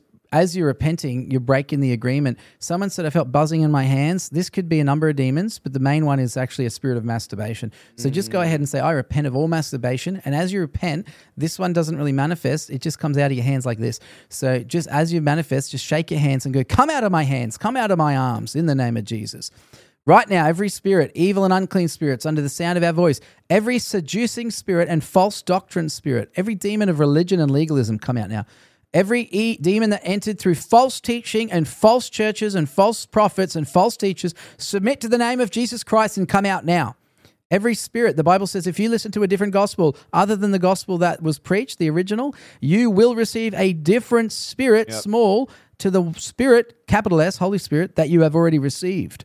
So false teaching brings in false spirits. That's why we have whole churches where everyone has a spirit of judgment, legalism, and religion because that's been preached from the pulpit and they all received a different spirit. The Holy Spirit can't go and operate through a message that's false, guys, but an evil spirit can. Come on. So you get these mega churches preaching a mega false message, and the Holy Spirit's like, I, I can't honor that word. Come on. I can't even enter in there. And then the demon goes, I can enter and I can use that message, and the demons come straight in. And the whole church has a spirit of religion. Yep. The whole church has a spirit of legalism. Yep. And you didn't know, you're just believing what you, what you're being taught. And you got a false teacher as a pastor. In the name of Jesus, every demon that came in through false Go. teaching and Go. false pastors, Out out, in now in the name. name of Jesus Christ. Go. Go. Out now. PTSD, guys, that is Schizophrenia, out. PTSD is spiritual. You ha- that is trauma that the demon came in through. When you had a trauma, a spirit came in because spirits often come not by what you did, but what's been done to you. And when you have a traumatic situation, that spirit of trauma comes. We call it PTSD. I have Mm-hmm. this stress disorder from some traumatic experience. That was oftentimes an unclean spirit of trauma that came in through that event. Yeah. So right now, spirit of PTSD, spirit of trauma, right now, whatever that was that you went through, we command that spirit to go. We close the door to trauma now. You don't need to go back. Some pastors are like, we're going to go back to your. No, No. we're not. We don't need to go back to the trauma. We're going forward. We're looking at the cross and we're commanding the spirit of trauma up and out. We're not asking you. We're telling you out of the mouth Out. into the abyss now in Jesus' name. You have no power. Incubus and succubus come out now in the name of Jesus. Incubus and succubus come out. Someone said, Why did my ears pop? Because a demon left your head and came out your ears. What demons live in the head? Demons like confusion. We call them mental spirits because they're in the head. Confusion. Submit in the name of Jesus and come out of people's heads now. Spirit of confusion and every I'm getting Hindu spirits. There's people here, your ancestors were um Hindus. Okay, say I reject and renounce every Hindu spirit. Every Hindu spirit, Shiva, come out now in the name of Jesus. Go. Ganesh, come out now. And every spirit that came in through rape and sexual abuse, come out now in the name of Jesus. Come out now. Spirit of timidity that came in through abuse, come out now in the name of Jesus. Come out now, every devil. Submit and come out right now in Jesus' name. Lots of people burping. Guys, remember the demons are just coming out. Oftentimes they could come out through your ears. They can come out the top of your head, out of your hands. Oftentimes they come out of the mouth. Acts chapter 8, they were screaming as demons left them. They were coming out of the mouth. So if you're burping up or you're throwing up or you're coughing, there's nothing spiritual about throwing up other than it's your body reacting to something coming up out of your throat. So people are like, what is the throw up? The throw up has no special power in it. It's just your body's reaction to a spirit coming up through your esophagus. Yeah. And your body's response is to gag and to throw up. Some Yeah. of you may burp. Some of you may yawn. Yawning could be a demon coming out as well. Yeah. But remember, these are spirits, which is literally breath, literally air that are coming up through. So let it happen in Jesus' name. And guys, some of you, again, you need to go on the deliverance map and you need to schedule a deliverance. We have a map of 2,000 people all over the world that are willing to do deliverance mm-hmm. on you. So go to my website, isaiahsaldivar.com slash deliverance, or Google the deliverance map. Mm-hmm. We make no money. We spend money to do this. We don't make any money from it. Go get delivered, connect with somebody, because some of mm-hmm. you, this is the start. There's 3,200 of you on here. There's many of you that still need more deliverance. But also, if you're in a room, listen, if you're in a room right now with your loved one and they're manifesting, this is your shot. Yeah. This is your moment. You've already watched our teachings. We've given you the seven steps. We taught enough. We honestly taught enough tonight for you to just do deliverance. It's not that hard. You just commanded to come out. And guess what? You got the Holy Ghost. You got the best teacher there ever was. You, you maybe don't have all the books, but you have the Holy Spirit. And I trust that the Holy Spirit will teach you tonight. So do the deliverance tonight. Don't be scared. Don't be like, oh, well, what if the person crawls up the wall? Let him crawl up. Mm-hmm. They'll come back down. Don't be scared if they start levitating. It's you need to do do it. This is going to make God come alive to you, and uh, it'll make Yep. your faith and, extremely and real. don't show fear to the demons and don't show uncertainty. Even though you feel maybe uncertain just go at it and pretend you're an expert. I always say faith it until you make it. Yes. step out give it a go and you, guess what? God's going to deliver people. By the way when you're already yawning it's actually anyone can cast demons out once the person's already yawning because it means the demons are already leaving. So as soon as you see the manifestation you know they're leaving. So people are saying neck pain suddenly appeared. So that's a demon literally on your neck coming coming off and this the crying one the crying one's a spirit Laughing in a Sadness, mocking way. out. That's 100% Mocking. a demon. mocking spirit mm. out The biggest manifestation when you start deliverance is a mocking laugh. They will laugh and mock you. Yeah. What should I do? Either go through self deliverance, replay this, or go get deliverance. Yeah. There's many things you can do, but the worst thing you can do is be like, this is nothing, this isn't real, nothing's happening. I'm telling you right now, God is exposing what is done in the darkness. Yeah. God will bring it to the light right now. Yep. Now, just how we did the number trick, guys, and and this is what one thing I wanted to bring in tonight because I've been doing this all around the world for 15 years, and so when I say I command you to answer me, what I find is I get an accurate number. We can also do this to get the names of the spirits. So let's try that. We're going to get the names of whatever strong man, which is the highest ranking spirit you have left. So listen and type it into the chat what name you get. I take authority over every evil and unclean spirit, and I command them to submit. What is the name of the strong man in each person? I command every demon to submit to the name of Jesus Christ. What is the name of the strong man in each person? Give up the name of the strong man. Show them the name and put it in the comments, guys. What is the name of the spirit in charge? Okay, Python, diabetes, rebellion, autism, yawning, joker, lying, poverty, anger. So sometimes they'll give you the real name, Molech.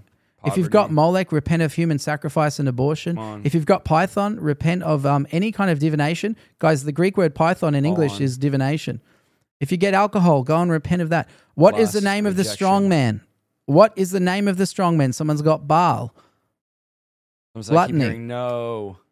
Yes. We say yes, you will come out in Jesus' name. Who else is in there? You What other demons are in each Ishtar, person? Go. Gossip. Ishtar, if you get Jesus' gossip, name. guys, say, I repent of all gossip and I divorce the spirit of gossip. Lilith, Lilith, come out now, you demon. Lilith, come out. Lust and abuse, come out. Beelzebub, come out in the name of Jesus. Death and pride, come out. Bozy, Lucifer, come out in the name of Jesus. Some of these might sound weird, Out. but there, there's Don Dickerman's done a hundred thousand names. He said Abalon. He's got it almost right. It's it's um like Abaddon. Mm. And there's one that's like Apollyon. Yep. Come out now, you Belial. devils.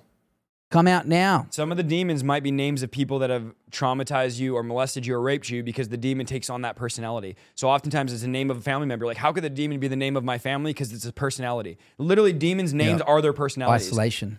That's a demon. Yep. It's just, I, So if you've got isolation, say, I repent of isolating myself from the body of Christ because that's what that demon does. It tells you to go and isolate yourself. Isolation, come out now in Jesus' name. Masturbation, come out now. Slothful spirit, come out now. Trauma, come out. Trauma is the name of a demon, guys. Trauma, come out. Every every negative emotion has a demon name behind it. Everyone. Hatred, is that a negative emotion? Yes. Does it have a demon called hatred? Yes. Spirit of hate. Come out, spirit of hatred. Thank you, Lord. Isolation. Go in Jesus' name. Cough name. it out, devil. Infertility. We didn't hit that one. Pride. Every spirit on the womb, every curse on the womb, and every spirit of infertility, go in Jesus' name. Every spirit on your womb, go. Every contract, every plan to keep you barren, which is all throughout the Bible. We've seen women delivered, the demon come out of their womb, and they have out. kids now. Come out now. Every spirit of infertility, you must go. On male or female, whatever's keeping you infertile, we command you to go in Jesus' name. In Jesus' name. Come out. Anemia. We command the spirit of anemia to go right now. Come out now. Hindu spirits from my parents. We command all those spirits to go. Spirit of sabotage. Out. Go now. Fatherlessness, that's a, that's a spirit of abandonment. We command that spirit of abandonment to go. Out. Go in Jesus' name. Orphan spirit, come out. Orphan Go. spirit, come out. Acid reflux spirits, come out. You can just name the condition, guys. You can say diabetes, come out. Spirit causing heart condition, come out. You can just name the, the sickness. Laziness and division, come out. Death, come out. Go. Di- divorce, In come out. Name. Pride, come out. Depression, come out. Literally hundreds of people are being delivered right Mormon now. spirit, every spirit tied to the Mormon. Out well, now. Mormonism is a cult. Cult so spirit. We command that cult spirit to go now in Jesus' name. Every cult spirit, every false religion, which Mormonism would be a false religion, we command the spirit of false religion to go now. Come out. The fogginess to go now. MS, spirit causing Lord. MS, come out in Jesus' name. Thank you, Lord. Sinusitis, come out. Sinusitis, come out now. Father, we just pray right now, Lord, that you fill every person that's been delivered with the Holy Spirit. We pray, Lord, for every room that's been emptied out, fill them with your Holy Spirit, Lord. Right now, you said in your word, if evil parents give good gifts, how much more does the Holy Spirit, the Heavenly Father, want to give the Holy Spirit to them that ask? So, Father, right now, for those that have been delivered, I want to make sure we close it by saying, Lord, fill them with the Holy Spirit. Fill them, Lord. Fill them, anoint them right now. Every empty area, some of you feel empty now, you're lighter. I pray every empty room would be filled with the Holy Spirit right now. Be filled with the power of the Holy Ghost. Be anointed by the power of the Holy Ghost. I pray the gifts of the Holy Spirit would stir in you. For so long, those demons have been stopping you from going after God. And right now, I pray that you would run. I pray you'd be addicted to God's word. I pray a holy addiction to prayer, to the presence and the power of the Holy Ghost. Be filled right now. Be filled right now. I pray be filled with the power of the Holy Ghost. Be filled in the name of. Jesus. Kimba sambandolo bondia Y en nombre de shambatia Jesus. Rivers of living water be filled right now.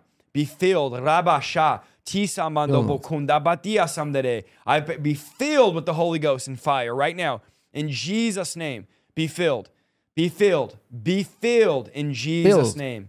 Thank you, Lord. In Jesus' name. Thank you, Lord. What an amazing broadcast, guys, tonight. Hidden in plain sight. When is it coming out? We don't have a date yet, but we'll post about it when it's coming out. They're still Yeah. working on the documentary. Some of the clips, obviously not the whole stream, some of the clips will take small pieces from tonight. We thought you guys could get the raw interview and then they'll clip whatever pieces they feel necessary to use. Um, we did like hours of filming for the movie coming out next week, and only several minutes are in the movie. So we're not, of course, these are just going to be small clips of whatever content is needed, but be looking to that. I also want to tell you guys, so into this broadcast. We've been live two hours and 15 minutes.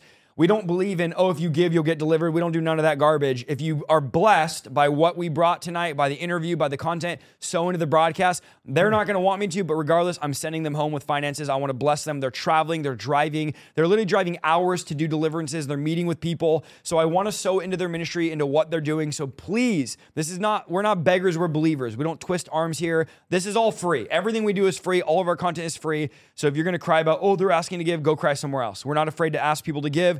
All of this has been free. You've paid for none of this. But if you're blessed by it and you're able to, then sow into what God is doing. Now, I think people that say you have to give to get delivered, I think that's garbage. I don't think ever you need to. Jesus said, freely you've been given, freely you give. So you are not giving for your deliverance. You are not giving your for a prophetic word or some garbage televangelist saying, give 9.99. You're sowing because you believe in what God is doing and you want to get this message out to more people. That's the bottom line. We reached 200 million people last year or 200 million views. We want to reach 400 million this year in Jesus' name. So, Yeah. so into that. Where could they follow you guys and find more of your stuff? Yeah, so my wife's going to post up our Facebook, which is Matthew Alicia Morton. So Matthew, We'll post that in the description too. Yep, and then we can even post that short clip that we made. Yeah. Yep, that's Yeah. so we had made.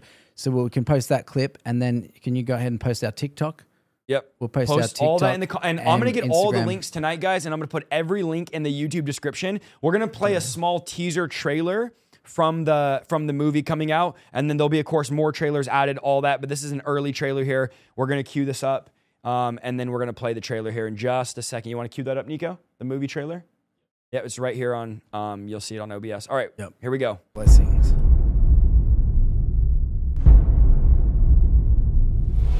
Now, if you've got a spirit of witchcraft, control, anger, lust, perversion, Jezebel, rage, murder, and suicide, you're not going to be manifesting the perfect love of Jesus Christ. Thank you so much for listening to this week's episode of the Revival Lifestyle Podcast.